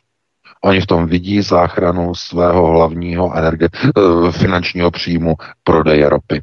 Proč by si dávali Eh, dýchánky opáté a čaje se západními partnery, když západní partneři jim nožem takhle pod krkem podřezávají žíly jejich jediných, de facto jediných příjmů, které mají, a to je prodej fosilních paliv. To je snad logické. No, takže takhle bych to vlastně uzavřel s takovým přesahem. Mám 21.02, ale nám to vyšlo úplně přesně. E, Petr tam pustí nějaké dvě písničky a potom se hned pustíme do telefonických dotazů. Možná ještě ohledně těch saudských Arabů, tak když eh, teď podrazili Američany, tak možná se třeba dočkáme toho, že Američané v nějakém vzteku očpuntují začerněné informace ohledně 11. září a angažmá právě Saudské Arábie rodiny Bin Ládinů ještě větší v rámci, v rámci 11. září 2001. Můžeme se dočkat nějakých zajímavých zvratů, třeba se toho i dočkáme. No, dáme si písničku a potom dostanete šanci vy, milí posluchači, klást vaše dotazy, zvědavé, zvídavé otázky, na ty se velmi moc těšíme, prosíme, volejte pouze jednou a zkuste opravdu se nevypovídávat, nemyslím to opravdu ve zlém, myslím to v dobrém, zkusme se nevypovídávat a položit nějaké stručné otázky, tak aby dostalo prostor co nejvíce z vás, protože potom tady čeká hodně lidí, kteří se nemohou dovolat. Dovolá se jenom pár lidí, protože mnozí eh, posluchači, a nám je to potom trapné nějakým způsobem vás přerušovat, protože přece jenom jsme svobodný vysílač, ale tak trošku mějme ohled a eh, nějakým způsobem tolerujeme i ostatní, kteří se chtějí dovolat a mějme eh, s nimi nějakým způsobem ohled na to, aby se mohli dovolat také. Takže dáme si písničku a budeme pokračovat dál. Potom hezký večer. Prosíme, pomožte nám s propagací kanálu Studia Tapin Rádio Svobodného vysílače CS. Pokud se vám tento nebo jiné pořady na tomto kanále líbí, klikněte na vaší obrazovce na tlačítko s nápisem Sdílet a vyberte sociální síť, na kterou pořád sdílíte. Jde o pouhých pár desítek sekund vašeho času. Děkujeme. Já chci teď všem eh, ještě připomenout telefonní číslo, na které můžete volat jeden svůj dotaz, prosím a velmi stručně. Máme číslo 774 139 044. 774 139 044. Zeptám se, Vítku, jsme komplet? Ano, já jsem tady Petře, zdravím všechny. VK, už seš? VK ještě nemáme. Obnažil bílý oltář, jak se vyjádřil, a nějak tam u toho modlení skejsnul, řekl bych. No, Uvidíme, každopádně budeme aktivovat sluchátko kouzelné, sluchátko Macháše Bestové. Lidé nám sice budou volat, ale bylo by dobré, aby přece jenom BK byl taky u toho druhého sluchátka na Skypeu, na internetu. Já nevím, možná bychom ještě dali asi další písničku. Jo, skvělé, VK už je tady. Dobré, tak takže jsme komplet, máme čekajícího, volajícího, tak se do toho můžeme pustit. Připomenu tady eh, jednu stručnou, krátkou eh, otázku, a nebo nevypovídá se, a telefonní číslo 774 139 044. Tak, pojďme na to. Eh, dobrý večer, jste ve vysílání, položte otázku. Dobrý, krásný večer, hostivaře. Chci se zeptat všech tam ve studiu. Eh, odchází nám narrativ Ukrajiny. Co pak na nás chystají? Covid už asi nesežerou ty ovce. Co myslíte, přijde něco lahodnějšího? Děkuji a budu vás poslouchat. No, já děkuji za dotaz. No, tak to se ještě neví samozřejmě, co přijde. Mluví se o různých eh, typech nemocí, eh, které by mohly dorazit, eh, ale nezdá se, že by to po druhé po druhé nějak extra jakoby pomohlo.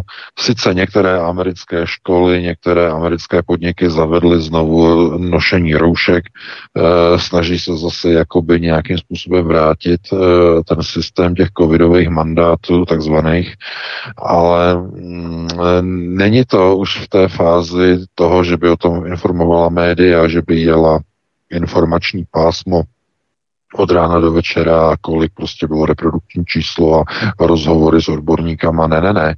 Tohle to už ne, tohle to už nefunguje. A já, jak to sleduju, já vidím spíš, že oni jsou úplně v zoufalství, jaký jiný proces řízení by mohl přijít. A jakým způsobem tedy získat absolutní kontrolu, to znamená že protože oni potřebovali uh, urychlit nasunování globalizačních systémů a jako teď ve Velké Británii ten zákon o těch smart metrech, uh, tak samozřejmě i další, jako je nasunování bezhotovostní společnosti, rušení hotovostních pladeb, rušení hotovosti a tak dále. A oni k tomu prostě potřebují nějaký stav, nějaký krizový stav. Já mám obavy, aby, aby tím jejich řešením v uvozovkách, ve velkých uvozovkách řvoucích, uh, nebyl válečný stav. A skutečně žhavá válka s Ruskou federací.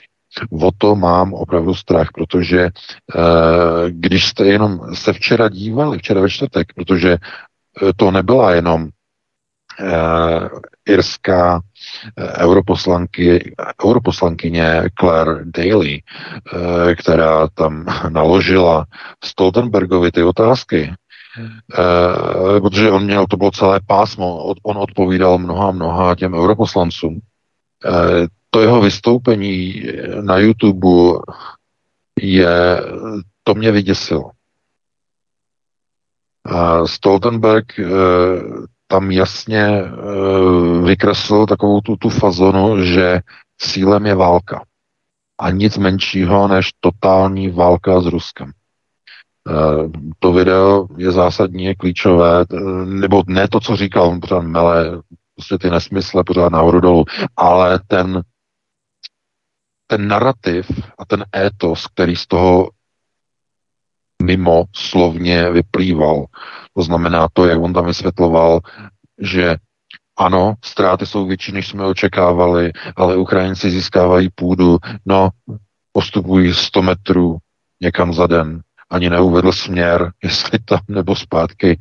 To je tragédia a zoufalství, ale ani v té tragédii a zoufalství nepochybují ani na minutu, že je potřeba dál zbrojit a nasunovat zbraně. To znamená, chtějí to dotáhnout do konce, do válečného střetnutí s Ruskem. Nic jiného z toho nemůže být.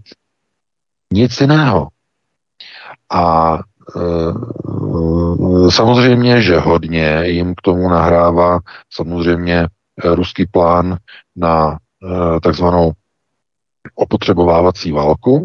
To znamená, aby se Evropská unie na tom bojišti na Ukrajině úplně ekonomicky vyčerpala, úplně na hubl, úplně durch, aby prostě padla ekonomické, aby došlo ke zhroucení procesu řízení. A vidíte, že na Slovensku se to už e, daří, že e, tam brzy přijdou nebo měli by přijít takzvaně proruští kádrové, že by měli přijít moci, a minimálně ne pro američtí, pokud všechno tak dopadne a nebude to ošetřeno a ošéfováno jako volby amerického prezidenta, protože, jak říkám, ty informace, které přichází, a jsou, jsou neuvěřitelné, jsou děsivé.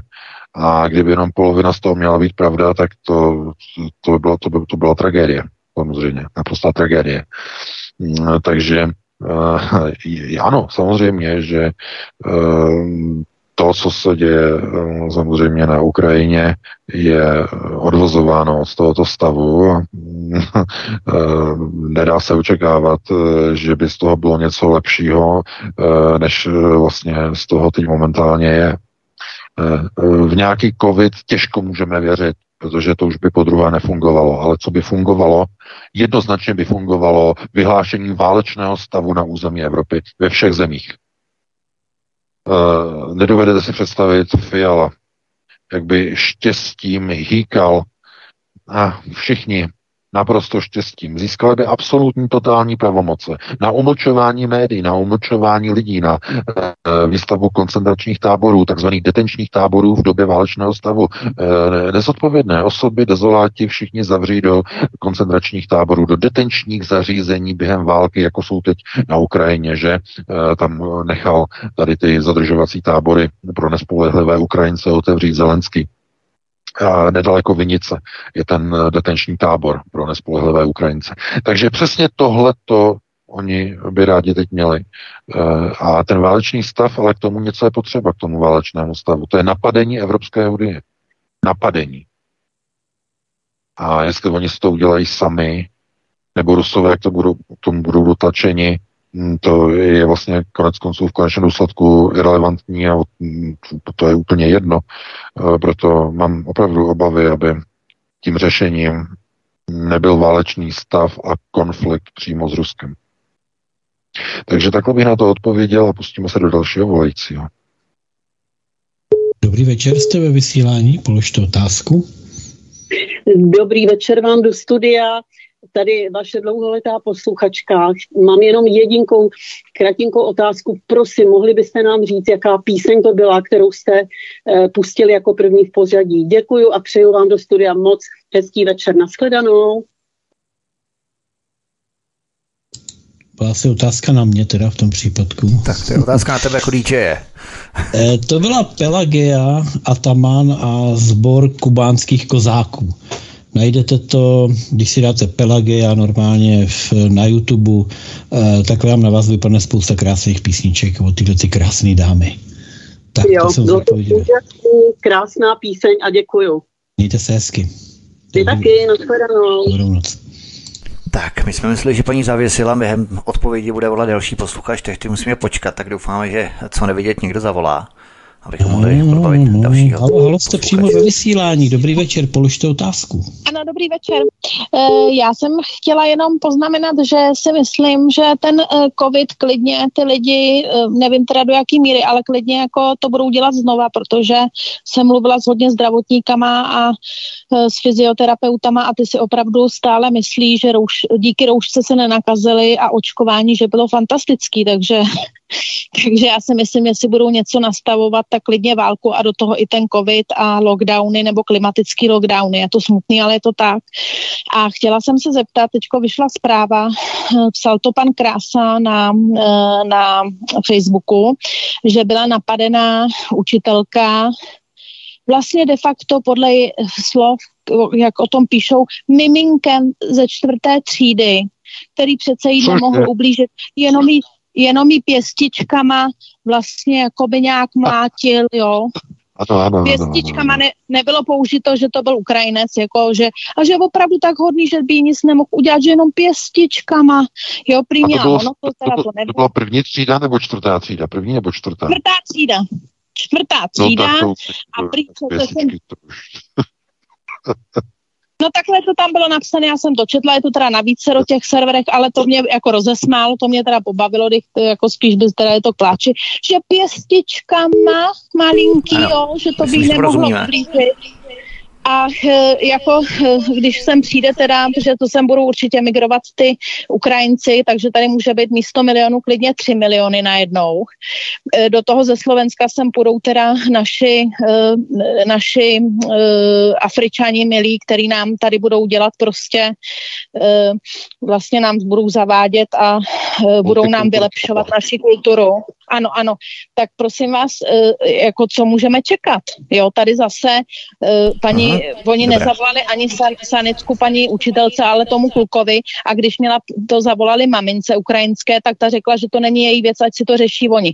Takže jestli můžeme čekat, že když tady bude tolik milionů těch Ukrajinců a k tomu ještě tyhle ty naši příbuzní uh, Afričánci, taky asi jenom pěstičkama, tak uh, jestli prostě tady jednou dojdeme k tomu, že uh, nás budou tady vykořišťovat nebo i zabíjet, protože uh, budou chtít, aby jsme mluvili ukrajinsky, tak jak to dělali na Oděse. Uh-huh. Dobrá. Děkujeme za otázku.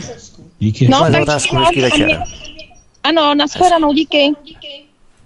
Tak, VK, co k tomu máš? No, já děkuji za dotaz. No, eh, tak to označení, eh, protože už tady přišel e-mail, takže prý to označení, jako to označení, že, že pěstičkama, tak jako, že to je, že, že prostě jako to dítě ve čtvrté třídě, tomu dítěti ve čtvrté třídě je nějakých 11 let, ne, to už je teenager, že pěstičkama, tak nevím, jestli tohleto označení vymysleli, já nevím, nějací novináři v Blesku nebo seznam zprávy, eh, nevím, ale eh, jenom to ukazuje prostě na to, že mm, kdyby těma pěstičkama v uvozovkách eh, desetileté nebo jedenáctileté dítě, to bylo dítě z nějaké české rodiny, a nebyla by to, byla by to nějaká rodina, že jo, dokonce, já nevím, nějakého, nějakého dezoláta, že jo. No tak to by byl, to by byl křik, panečku. To by, to by byla síla. No a tady to omlouvání jako těch Ukrajinců, že pěsičkama, no víte proč? Protože ti, nova, ti novináři, musíte si uvědomit, ti novináři těch mainstreamových médií jsou pod kontrolou samozřejmě orgánů vnitra. To je naprosto jisté. Konec konců jako na Ukrajině, jako v Polsku kontroluje, eh, polský vnitro kontroluje kompletně celý polský tisk a nesmí tam být nic, co by bylo něco proti něčemu, nebo něco by podporovalo něm a tak dále. Oni se bojí psát. Oni, by tam, oni kdyby tam napsali, že dítě napadlo pěstmi, tak by ten článek vyzněl moc tvrdě a hodil by negativní světla na toho útočníka.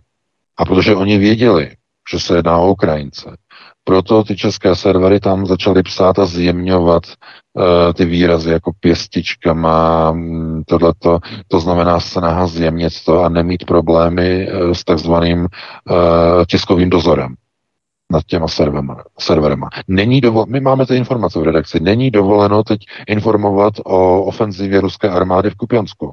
O tom, jak se tam zhroutila ukrajinská fronta. Jak tam ruské tanky jezdí po ukrajinských mrtvolách. Eh, protože oni, je nepus, oni jim nedovolili ústup, tak to e, ani, nesmí ani slovo o průseru na Kupianské frontě nesmí být v českém tisku. Je to ze zhora příkaz přímo od Američanů kteří to zvedení vlastně těch takzvaných CIPSO operací e, předali e, svým partnerům v Evropě. To samé v Polsku. Nikde se nesmí ani slovo o tom napsat. Obrovská tvrdá válečná cenzura. Takže proto se nedivte těm novinářům českého mainstreamu, že oni eh, tam používají taková ta eh, ta, demunitiva typu, typu pěstičky a nic se nestalo a malý dítě, tohle ta učitelka v pořádku a tak dále a tak dále. To znamená snaha, aby nemohli být obviněni z toho, že šíří protiukrajinskou náladu a narrativ. To je ten obrovský strach těch novinářů toho mainstreamu. Že by byli zahájeni, nebo by byli, ani by nemuseli být zahájeni, stačí, že by je někdo obvinil. Že napsali článek, který vrhá negativní světlo na Ukrajince. Ne, ani ne na Ukrajince, ale na nezvládnutou ukrajinskou migrační krizi v České republice. Není žádné tajemství, že Česká, je tam, máte tam tabulku z toho článku ze serveru Statista. Eh, Česká republika v absolutních číslech úhrnu migrantů, ukrajinských migrantů, je na celém světě na čtvrtém místě po Rusku, Německu a Polsku. Na čtvrtém místě. V celé té tabulky těch asi 70 zemí, které přijali e, ukrajinské uprchlíky, je Česká republika e, na čtvrtém místě v objemu přijatých migrantů. A tím je řečeno vše. Přesto před, před tou Českou republikou jenom je, eh, je obrovské Polsko, předtím eh, obrovské ekonomické, ekonomicky silné nebo relativně ekonomicky silné tady Německo a eh, Rusko přijalo nejvíce migrantů, že? No, přes 2 miliony protože že jo, ruští etničtí, etničtí rusové z východních regionů Ukrajiny před válkou mm, prchali, prchali do Ruska samozřejmě. Logicky za svýma. Takže e, taková je realita. A kde na to bere peníze ta Česká republika?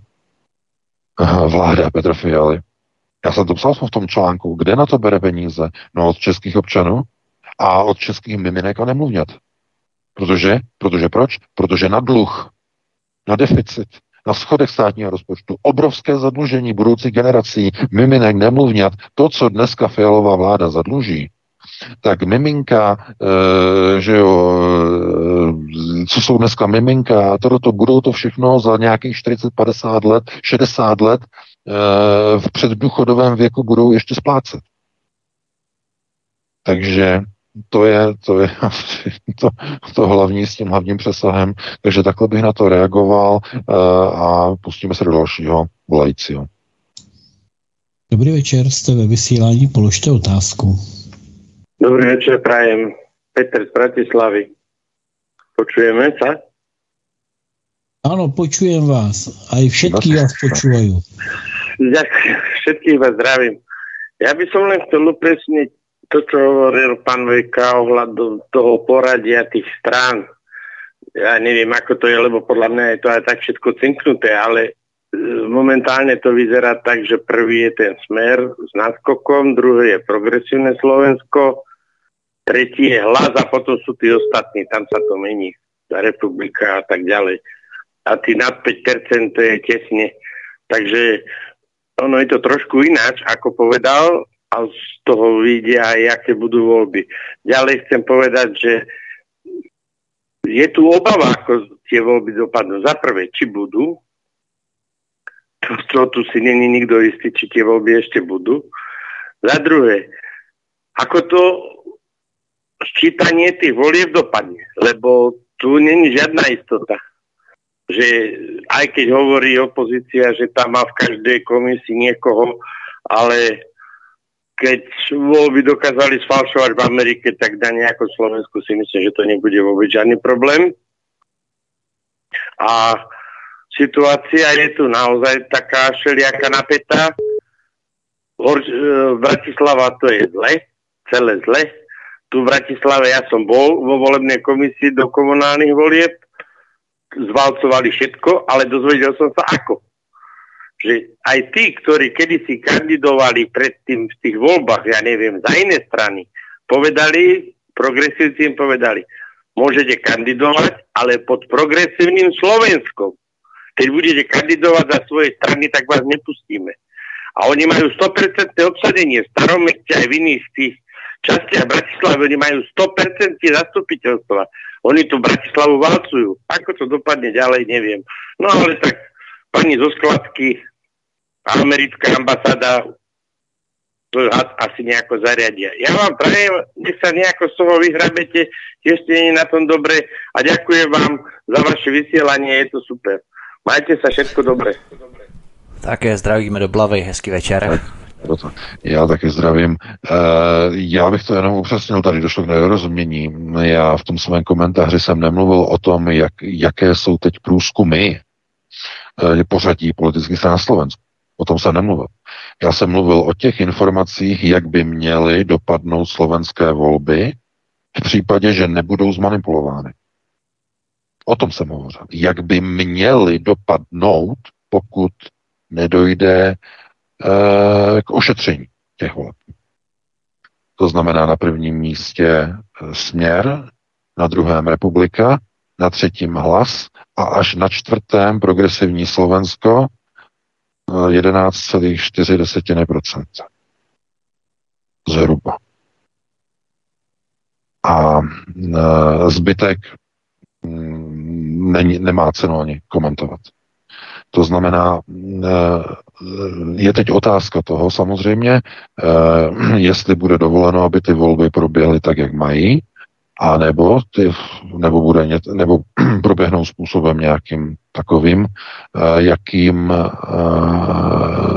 tam prostě se naznačuje a někde se naznačuje a jsou někde nějaké informace, Eh, o nějakých hrozbách a podobně, který já nebudu vůbec ani specifikovat, eh, protože, eh, jak říkám, těch informací je spousta. Někde se opírat o nějaké zdroje, to ani není možné, protože z bezpečnostních důvodů a tak dále.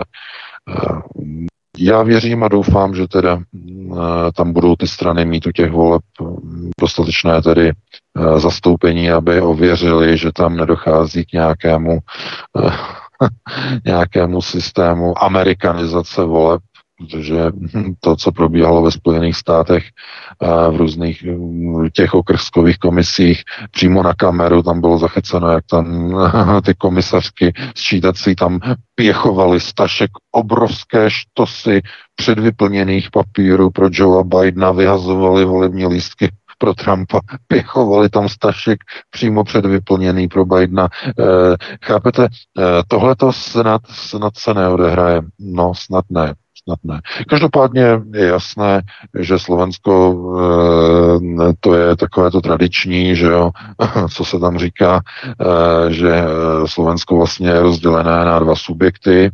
Slovensko se skládá z Bratislavy a ze zbytku, že jo. A to, tak největší město, že jo, a v podstatě všichni ti voliči pravičáků jsou vlastně jenom v Bratislavě, že jo, nebo převážně v Bratislavě, takže dá se očekávat, že tam bude nějaký úspěch toho progresivního Slovenska, ale eh, ten zbytek tam, eh, jak říkám, necháme, necháme tomu ten průběh a uvidíme, jak ty volby dopadnou. Každopádně jasné, že asi američané nebudou čekat se založenýma rukama. To by bylo hodně naivní si myslet. Takže takhle bych na to reagoval, no a pustíme se do dalšího volajícího. Dobrý večer, jste ve vysílání, položte otázku. Dobrý večer, já vás zdravím z Vysočiny. Eh, Zaprvé bych vám chtěl poděkovat za vaši práci a Vítkovi eh, za všechny ty články s obrovským přehledem. Pan VK teda samozřejmě taky, je to, je to obrovská práce, kterou odvádíte.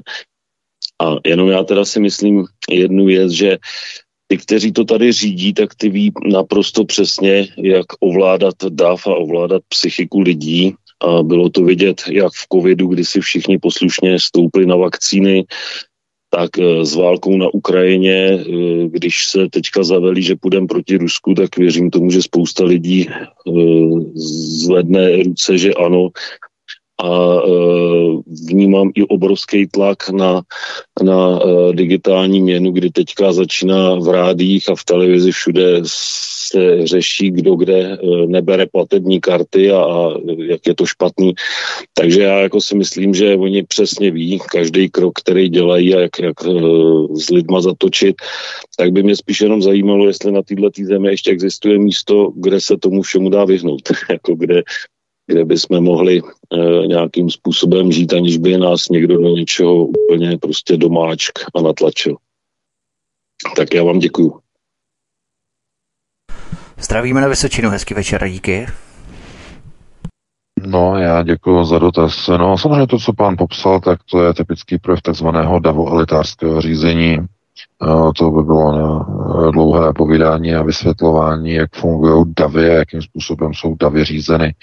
Ehm, samozřejmě, že davoelitářské strany jsou nejčastěji eh, ty, které jsou postaveny na takzvaných eh, skupinových elitách řízení a na, nikoliv na personových skupinách řízení i když snaha tedy vystavovat eh, davoalitářské systémy jako eh, systémy takzvaně diktátorské je, je velmi oblíbené, je velká snaha eh, tedy říkat, že davoalitářské systémy jsou ty, kde tam na tom vrcholu někde je tady nějaký vůdce, nějaký diktátor, ale davoalitářský systém, to je schéma, kdy skupina nějakých řídících, tedy subjektů, řídících kádrů využívá uh, určité uh, predispozice davu a elitářského řízení k tomu, aby uh, ovlivnili ten DAV způsobem, že bude prosazovat ty zájmy, které řídící skupina s davoelitářským e, subjektem má a s tím davem plánuje prosadit nějaké cíle. Kdežto řízení, které je, říz, eh, které je v podstatě spravováno eh, nějakým diktátorem, to znamená nějakou autoritou, to je, mohli bychom tomu říkat, nebo nazývat to takzvané kádro elitní řízení. Nikoliv elitářské, ale kádro elitní. to jsou diktátorské rež, re, režimy. Proč? No, protože ten diktátor nese veškerou zodpovědnost za odezvu v populaci. To znamená, eh, jestli ta odezva v té populaci je taková, že eh, systém řízení schvaluje, anebo jsou vnitřní problémy, vnitřní rozpory, které vedou potom k zavedení obrovského e, systému kontrol, tajných služeb, e, spoutání systému e, veřejných médií a tak dále a tak dále. To znamená, to není, to není vůbec tak jednoduché a proto globalčiky od tady těch systémů různých velkých eh, vůdců a velitelů eh, nakonec ustoupili a eh, z toho kádrově elitního se přesměrovali na davoelitářské řízení, protože zajišťuje lepší prosazování, lepší výsledky pro jejich zájmy. To znamená, ten DAF je snadněji koordinovaný a zpětná vazba není, cíli, není cílitelná, není targetable jak by se to dalo nějak přeložit jinak. E, nemůžete hněv lidu e, z nespokojeností e, davoelitářského řízení směrovat nejenom na jednu osobu, aniž by její odstranění vyřešilo problém. Typický příklad Petr Fiala. Tupý pohled, který nemá konceptuální obrys, je ten, odstraníme Fialu, vyřešíme problém. Ne, tím se nevyřeší nic. Fiala stělesňuje pouze to elitářské řízení nad davem, ale on není ten, který ho stělesňuje. On je pouze jeho řídícím manažerem. Ten systém, který je nad uh, tím davem, ten davo-elitářský systém, je totiž definovaný něčím, co nejde odvolat. To jsou média. To jsou zahraniční neziskovky. To je systém vzdělávání na první prioritě, globalizované školství, indoktrinované inkluzní školství, které za 20-30 let vygenerovalo lidi, kteří volí do čel davoelitářských řízení právě tyhle ty nekňuby a mouly. Chápete? Vy nemůžete odstřelit média, která vytvořila tohoto Frankensteina davoelitářského Frankensteina. Tedy tento systém řízení. Chápete? To je ten hlavní rozdíl od uh, onoho kádrově elitářského řízení. To znamená, tam, když odstraníte kádra, vyřešili jste problém. Pro, ten problém je vyřešený. Protože jakmile padne diktátor, padne celý jeho režim. Já vím, že na, tohle je na dlouhé povídání, eh, a to zase jsou přesahy úplně, úplně mimo někam jinam, eh, takže já to rychle ukončím a pustíme se do dalšího volajícího. Dobrý večer, jste ve vysílání, položte otázku. Dobrý večer, tady Pavel z Karlína. Mám jednoduchý dotaz. Nevíte něco o paní Savčenkový? Co s ní je? Úplně se ztratily informace. Takže děkuji vám za odpověď. Naschle. No, já děkuji za dotaz. No, Naděja Savčenko, ta byla někam důkladně a důsledně uklizena. Eh, ona byla, to byla slavná hrdinka, že jo, si na to pamatujete, eh, jak, že jo, pilotka eh, helikoptéry, tuším, byla zajata, odvezli ji do Ruska, tam byla před soudem, odsoudili ji na několik měsíců, Eh, potom ji eh, humanitárně propustili a ona po svém návratu na Ukrajinu začala mluvit nějak divně. že jí, ona zesílila, trochu stloustla, asi, asi tam dobře jedla eh, v tom ruském vězení, no ale přijela úplně jako vyměněná Eh, začala mluvit divně, začala kritizovat ukrajinské vedení a hlavně začala kritizovat ukrajinské židy a o tom, že největším jařmem Ukrajiny jsou židé, kteří přestože představují pouze 3% eh, obyvatelstva Ukrajiny, tak disponují více než 90% eh, veškeré moci na Ukrajině.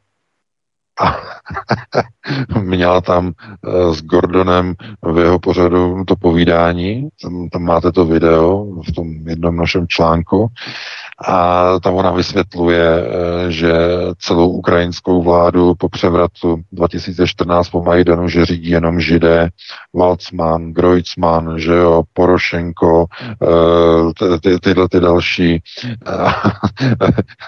A říkala, ona to říkala Gordonovi, který je samozřejmě taky žid, že je Gordon, eh, velký, velký publicista, on vysílá na tom kanálu vždycky ty rozhovory a seance Eh, samozřejmě tady s tím, eh, co se nemůžete vzpomenout na jeho jméno. Takže ano, samozřejmě. Tak z tohoto důvodu byla odklizena. Ona byla členkou Rady Evropy, no, dali jí vyznamenání a potom ji dokonce obvinili, eh, zahájili jí, protože ona měla eh, blbé, nejenom blbé keci a blbé řeči proti, proti režimu, že jo, ale ona začala tam nějaké politicky se aktivizovat, začala zakládat stranu a tak dále, a tak dále. To šlo prostě přes všechny systémy řízení a dneska ona je někde odklizená a jestli je někde jako soukromně odklizená nebo někde působí, nikdo neví, protože je ticho po pěšině. Takže a Nadia Savčenko zkrátka ve chvíli, kdy změnila své původně protiruské postoje na postoje velmi výrazně protižidovské, nebo, nebo bychom mohli říct antisemické, že eh, na Ukrajině, tak v tom okamžiku skončila a zmizela z médií. Takže takhle bych na to reagoval, no a pustíme se do dalšího volejcího. Dobrý večer, jste ve vysílání, položte otázku. Dobrý večer, Petrolo, zdraví všechny. Mám dvě připomínky. Eh, ten diletant v tom vedení ministerstva zahraničí eh, byl Petříček. Za ano, ano, Petříček, ano, přesně tak. Petříček, přesně tak. náš Petříček, můj jmenovec zdrobnělej, Petříček. A potom eh, ten stát, který se připojil proti tomu Eh, západu, respektive Francii, Američanům v Africe byl Gabon. Ano, Gabon, ano. A teď bych měl otázku. To se omlouvám za, za to, že vám jako doplňuju. A to je dobře, to je dobře. Moje... Já jsem si nemohl vzpomenout. Eh, otázka zní, co říkáte tomu, že zase zběsile eh, teďko chtějí vyloučit ty blížící, blížící se Dakar, Dakar, ty ruský kamazový piloty a hlavním takovým jaksi návrhem eh, navrhovatelem je kdo? Kdo pak je ten navrhovatel? No Ukrajina samozřejmě, že jo. Ale já si myslím, že ať máme Rusa rádi nebo nemáme, tak vyloučení ruských kamazů ze soutěže eh, jak se bude k úhoně motivace těch ostatních soupeřů. Ať je to jak chce takže ta, ta, ta, ta, to rodí nebude mít takovou hodnotu. To je všechno. Co, co k tomu máte, jak se tomu vyjádříte? Budu děk, děkuji za odpověď. Naschledanou, mějte se krásně. No, já děkuji za dotaz.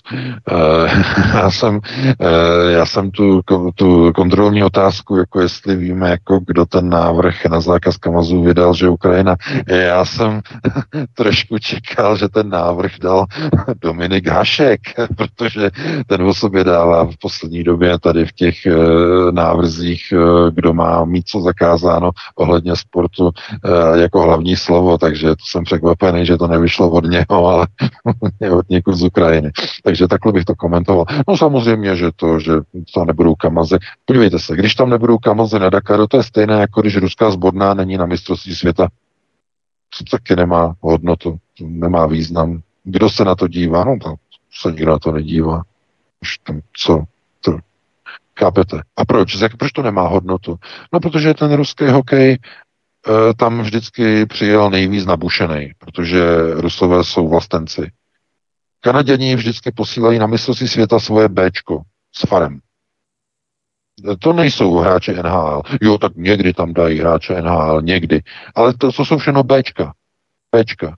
Takže na mistrovství světa Kanaděni posílají Bčko. To samé Američani, taky NHL, posílají Bčka.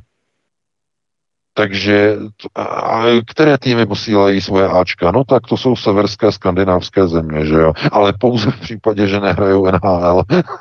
v Americe, v Kanadě. A ono to tak vychází, že vždycky, že ta NHL končí nějak ve chvíli, eh, Stanley Cup se hraje, když zrovna běží mistrovství světa, někdy se to překrývá, někdy se to stihne, někdy se to nestihne. A jako, jako přejít z NHL do reprezentace na mistrovství světa. A, ale pravda je taková, že když tam nejsou Rusové, tak to není ono.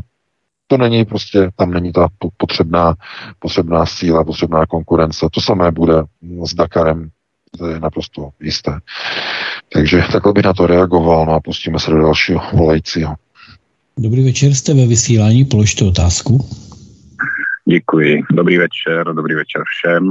Budu stručný. Eh, pane mám dvě rychlé otázky kde bych mohl koupit vaše knihy, eh, který by na nějakou platformu, kde se dají poslat do Francie, bydlím v Francii, to je jedna otázka taková rychlá, a druhá, jednou pohledu jste mluvil, mluvil o Abrahamovi, to znamená originál eh, Židů a řekl jste, že on sám nebyl Žid, jestli byste to mohl rychle, nebo rychle, jednoduše jenom rozvést, nebo mi dát nějaký odkaz, kde bych to mohl najít. Děkuji, budu vás poslouchat a strašně vám fandím. Celý redakci přeju hezký večer. No, děkuju. Eh, děkuju moc. Eh, co se týče objednávky knih, tak eh, vím, že teda ABB knihy, jakožto vydavatelství, mm, dodává knihy, nebo takhle umožňuje objednávat přes webový portál jenom zákazníkům z České republiky a ze Slovenska a z jiných zemí to nejde. Takže tam je třeba kontaktovat na informační e-mail eh, Adama a tam se dohodnout, protože vím, že Adam zasílá vlastně knížky, pokud vím, teda do celého světa, jo, ale musí se to objednat jakoby buď telefonicky, a nebo se to musí objednat e-mailově. Uh, jo, já jsem jenom dostal uh, jako do redakce e-mail, ale od jednoho uh, potenciálního zákazníka, který psal, že se nemůže na webové stránky z ciziny na ABB knihy vůbec přihlásit, že, že prohlížeč mu vůbec stránku nenačte, že je to jenom bílá stránka, která se nahrává. Já to zkoušel a opravdu ani mně nejde ABB prostě vůbec načíst. Jo, to znamená, eh, když to není prostě připojení z České republiky a připojení z IP adresy eh, buď z Česka nebo ze Slovenska, tak prostě vůbec nenačtete tu stránku. Což je zase problém, což je opravdu zásadní technický problém. Jako jo. Takže, eh, protože vím, že Adam poslouchá naše pořady, tak eh, bych mu teda jako takhle odkázal k pozornosti, aby to zkusil nějak zjistit, nějak vyřešit, aby lidi viděli aspoň webovou stránku ABB knihy, jo, aby kam mají volat, kam mají kontaktovat, když chtějí objednat do zahraničí. Takže takhle bych na to reagoval. No a ten druhý dotaz, eh, ten byl, Vítku, teď jsem úplně zapomněl. Eh, já ten dotaz hned řeknu, já jenom uvedu informaci, snad nevykecám nic předčasně a nic, co by se nemělo dozvědět, ale myslím, že to je zásadní informace, myslím, že Adamu to vydavadit nebude. On chystá příští rok změnu právě v rámci e-shopu na jiného poskytovatele, jiného providera nebo systém, systém, eh, který poskytuje jiný eh, jaksi obhospodařovatel těchto eh, systémů v rámci e-shopu a jiného placeného a ten snad už bude dobrý. To znamená, že právě možná tady je ta chyba, že není mhm. příliš dokonalý v rámci tento systém nebo tohoto systému ale chystá, chystá změnu, chystá přechod na jiného a tam to snad už bude dobré, tak eh, to je jenom na margo tohoto. Takže ty věci jsou v procesu a Adam, Adam o tom ví a chystá nějakou nápravu příští rok, ale až. To je jedna věc a druhá věc to byla ohledně eh, Abrahama, který prý není židem, že jsi se zmínil, ale nějakým ano, způsobem ano, je. No, jasně, jasně, samozřejmě. Uh, no, podívejte se. Uh, víte, že uh, židé tedy původně tedy, nebo minimálně ta jejich nomenklatura je, že se vlastně skládají ze 12 kmenů, židovských kmenů, kterých teda údajně nebylo 12, bylo jich 13. Uh, ten třetí semický kmen je takzvaně kmenem ztraceným, no a podle mnoha mnoha tedy Eh, odborníků na, heb, na hebrejstiku a na judaistiku. Tím třináctým kmenem jsou Romové. Jsou třináctým semickým kmenem. A to, není s žarou nadsázkou, skutečně. Romové jsou 13. z největší pravděpodobností 13. semickým kmenem. A co se týče Abraháma, no Abraham nebyl, protože on vycházel z Nefilim. On byl nositelem Nefilim a tudíž uh, on nebyl uh, původcem uh, tedy takzvaného semitismu, ten, nebo řekněme těch semických ras, těch původních 13 uh, kmenů, které v koncepci tedy šíření a slučování genomu s Nefilem, s architekty, byly sloučeny dohromady a vytvořili vyvolený národ. To znamená, on byl, on byl praotcem Židu, ale sám Žid nebyl. Abraham. Jo, to je konceptuální rovina. Pozor na to. I když se to samozřejmě hodně se to jako zakrývá, ani samotní židé o tom nechtějí moc jako mluvit a rozebírat to, uh, protože on byl, on byl původcem, jo, původcem, ne jedním z nich. Takhle, to třeba vysvětlit. No, e, takže to je zodpovězení tady toho dotazu. E, máme 54, e, takže stihneme ještě takové dva dotazy. Bude to odsejpat, šup, šup. Takže koho máme dalšího? Dobrý večer, jste ve vysílání, položte otázku.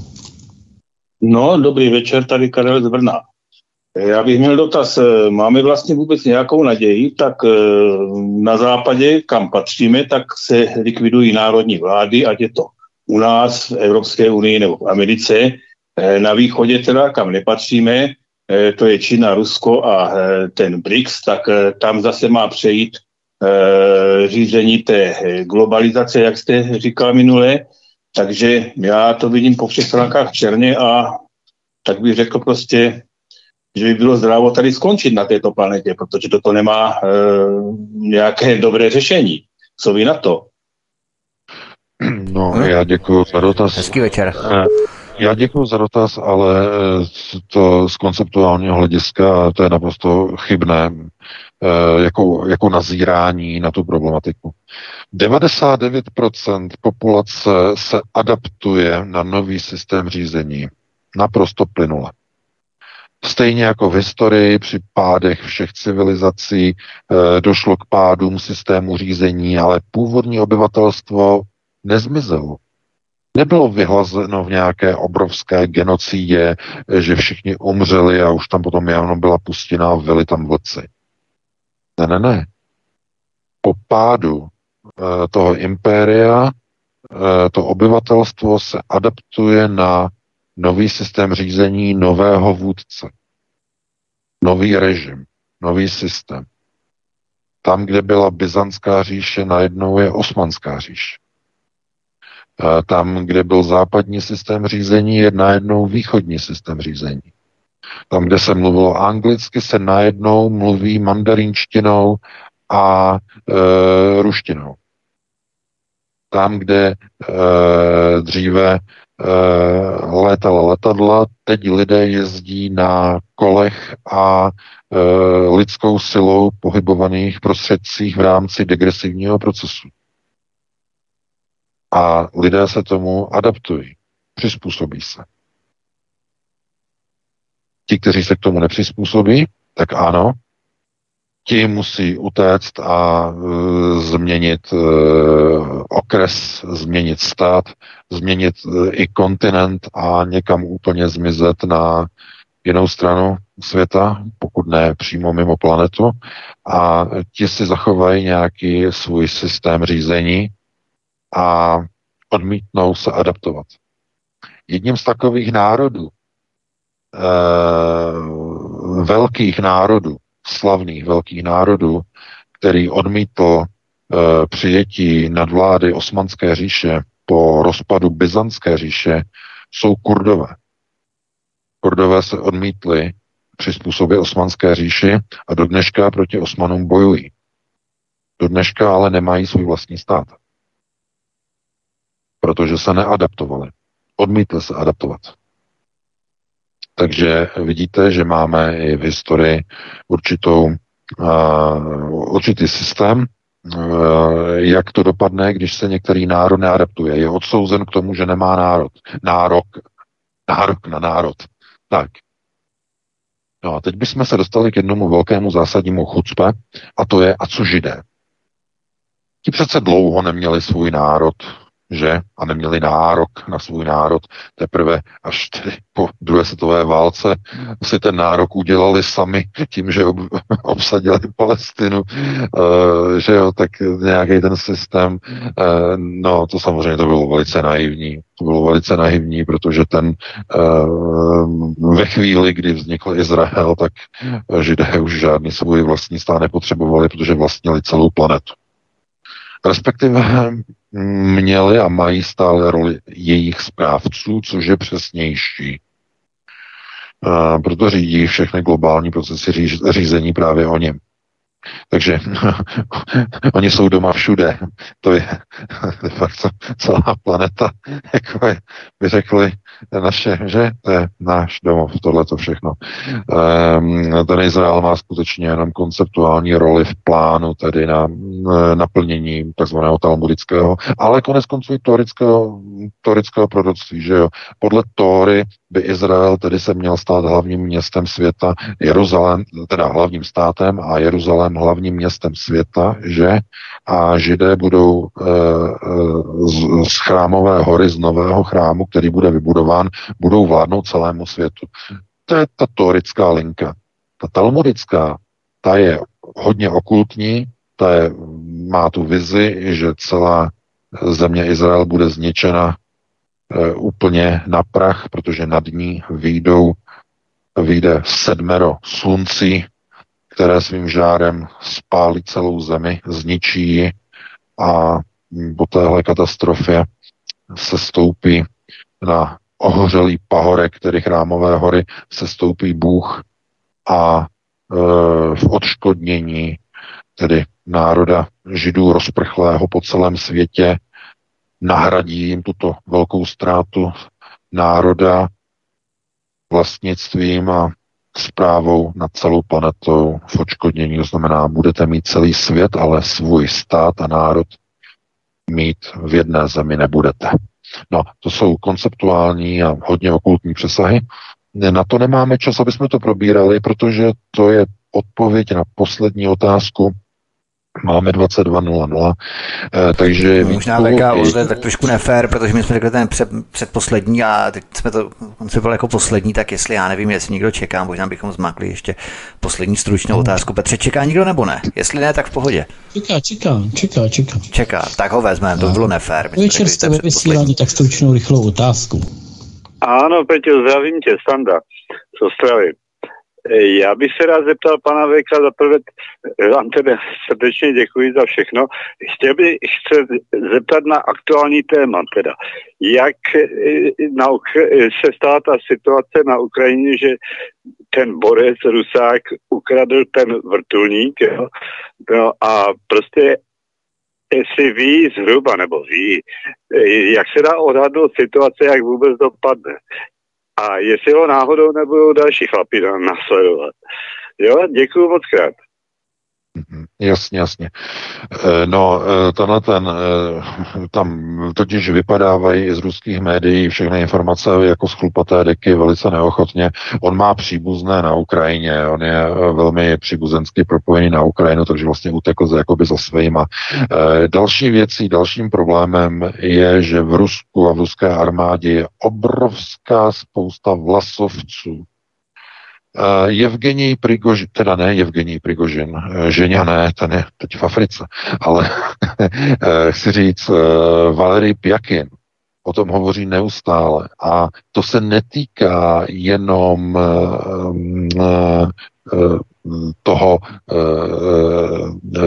obsazení vlasovců v generálním štábu. To se týká celé ruské armády. Tenhle ten je pilot, že jo? Pilot. Pilot vrtulník. Eh, kdo se stává v Rusku pilotem vrtulníků, pilotem stíhaček, bombardérů? Kdo? Kontrolní otázka pro naivní.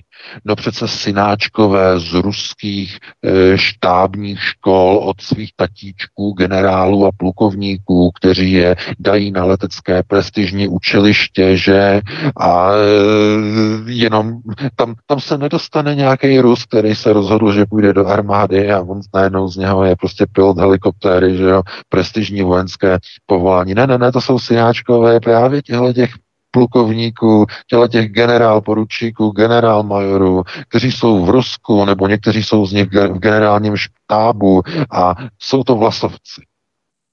To znamená, jsou to takzvaně západčiky přímo v ruských e, ozbrojených silách. O tom hovoří nahoru dolů e, Valery Pjakin, že tam jsou.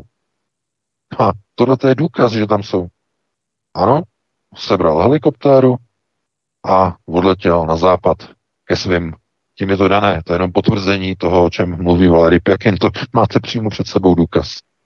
Takže, ale pozor, byla by chyba si to právě myslet, že se jedná pouze o vlasovce v generálním štábu. To je v celé ruské armádě.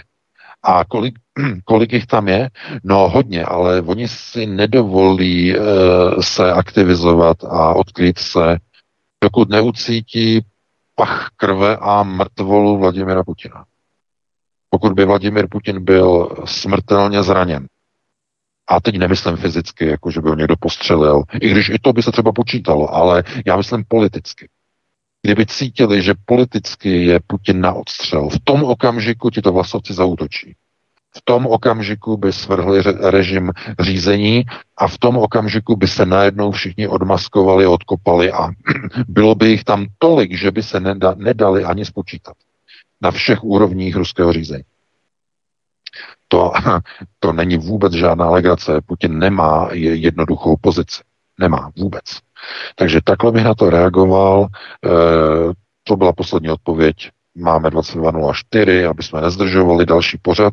Eh, já se s tebou eh, loučím, Vítku, s tebou Petře, díky za vysílání, za písničky, eh, všem našim posluchačům za to, že to s náma vydrželi a když nevydrželi, tak si to pustí ještě jednou za úkol domácí, ještě zítra, pozítří a v budoucnu.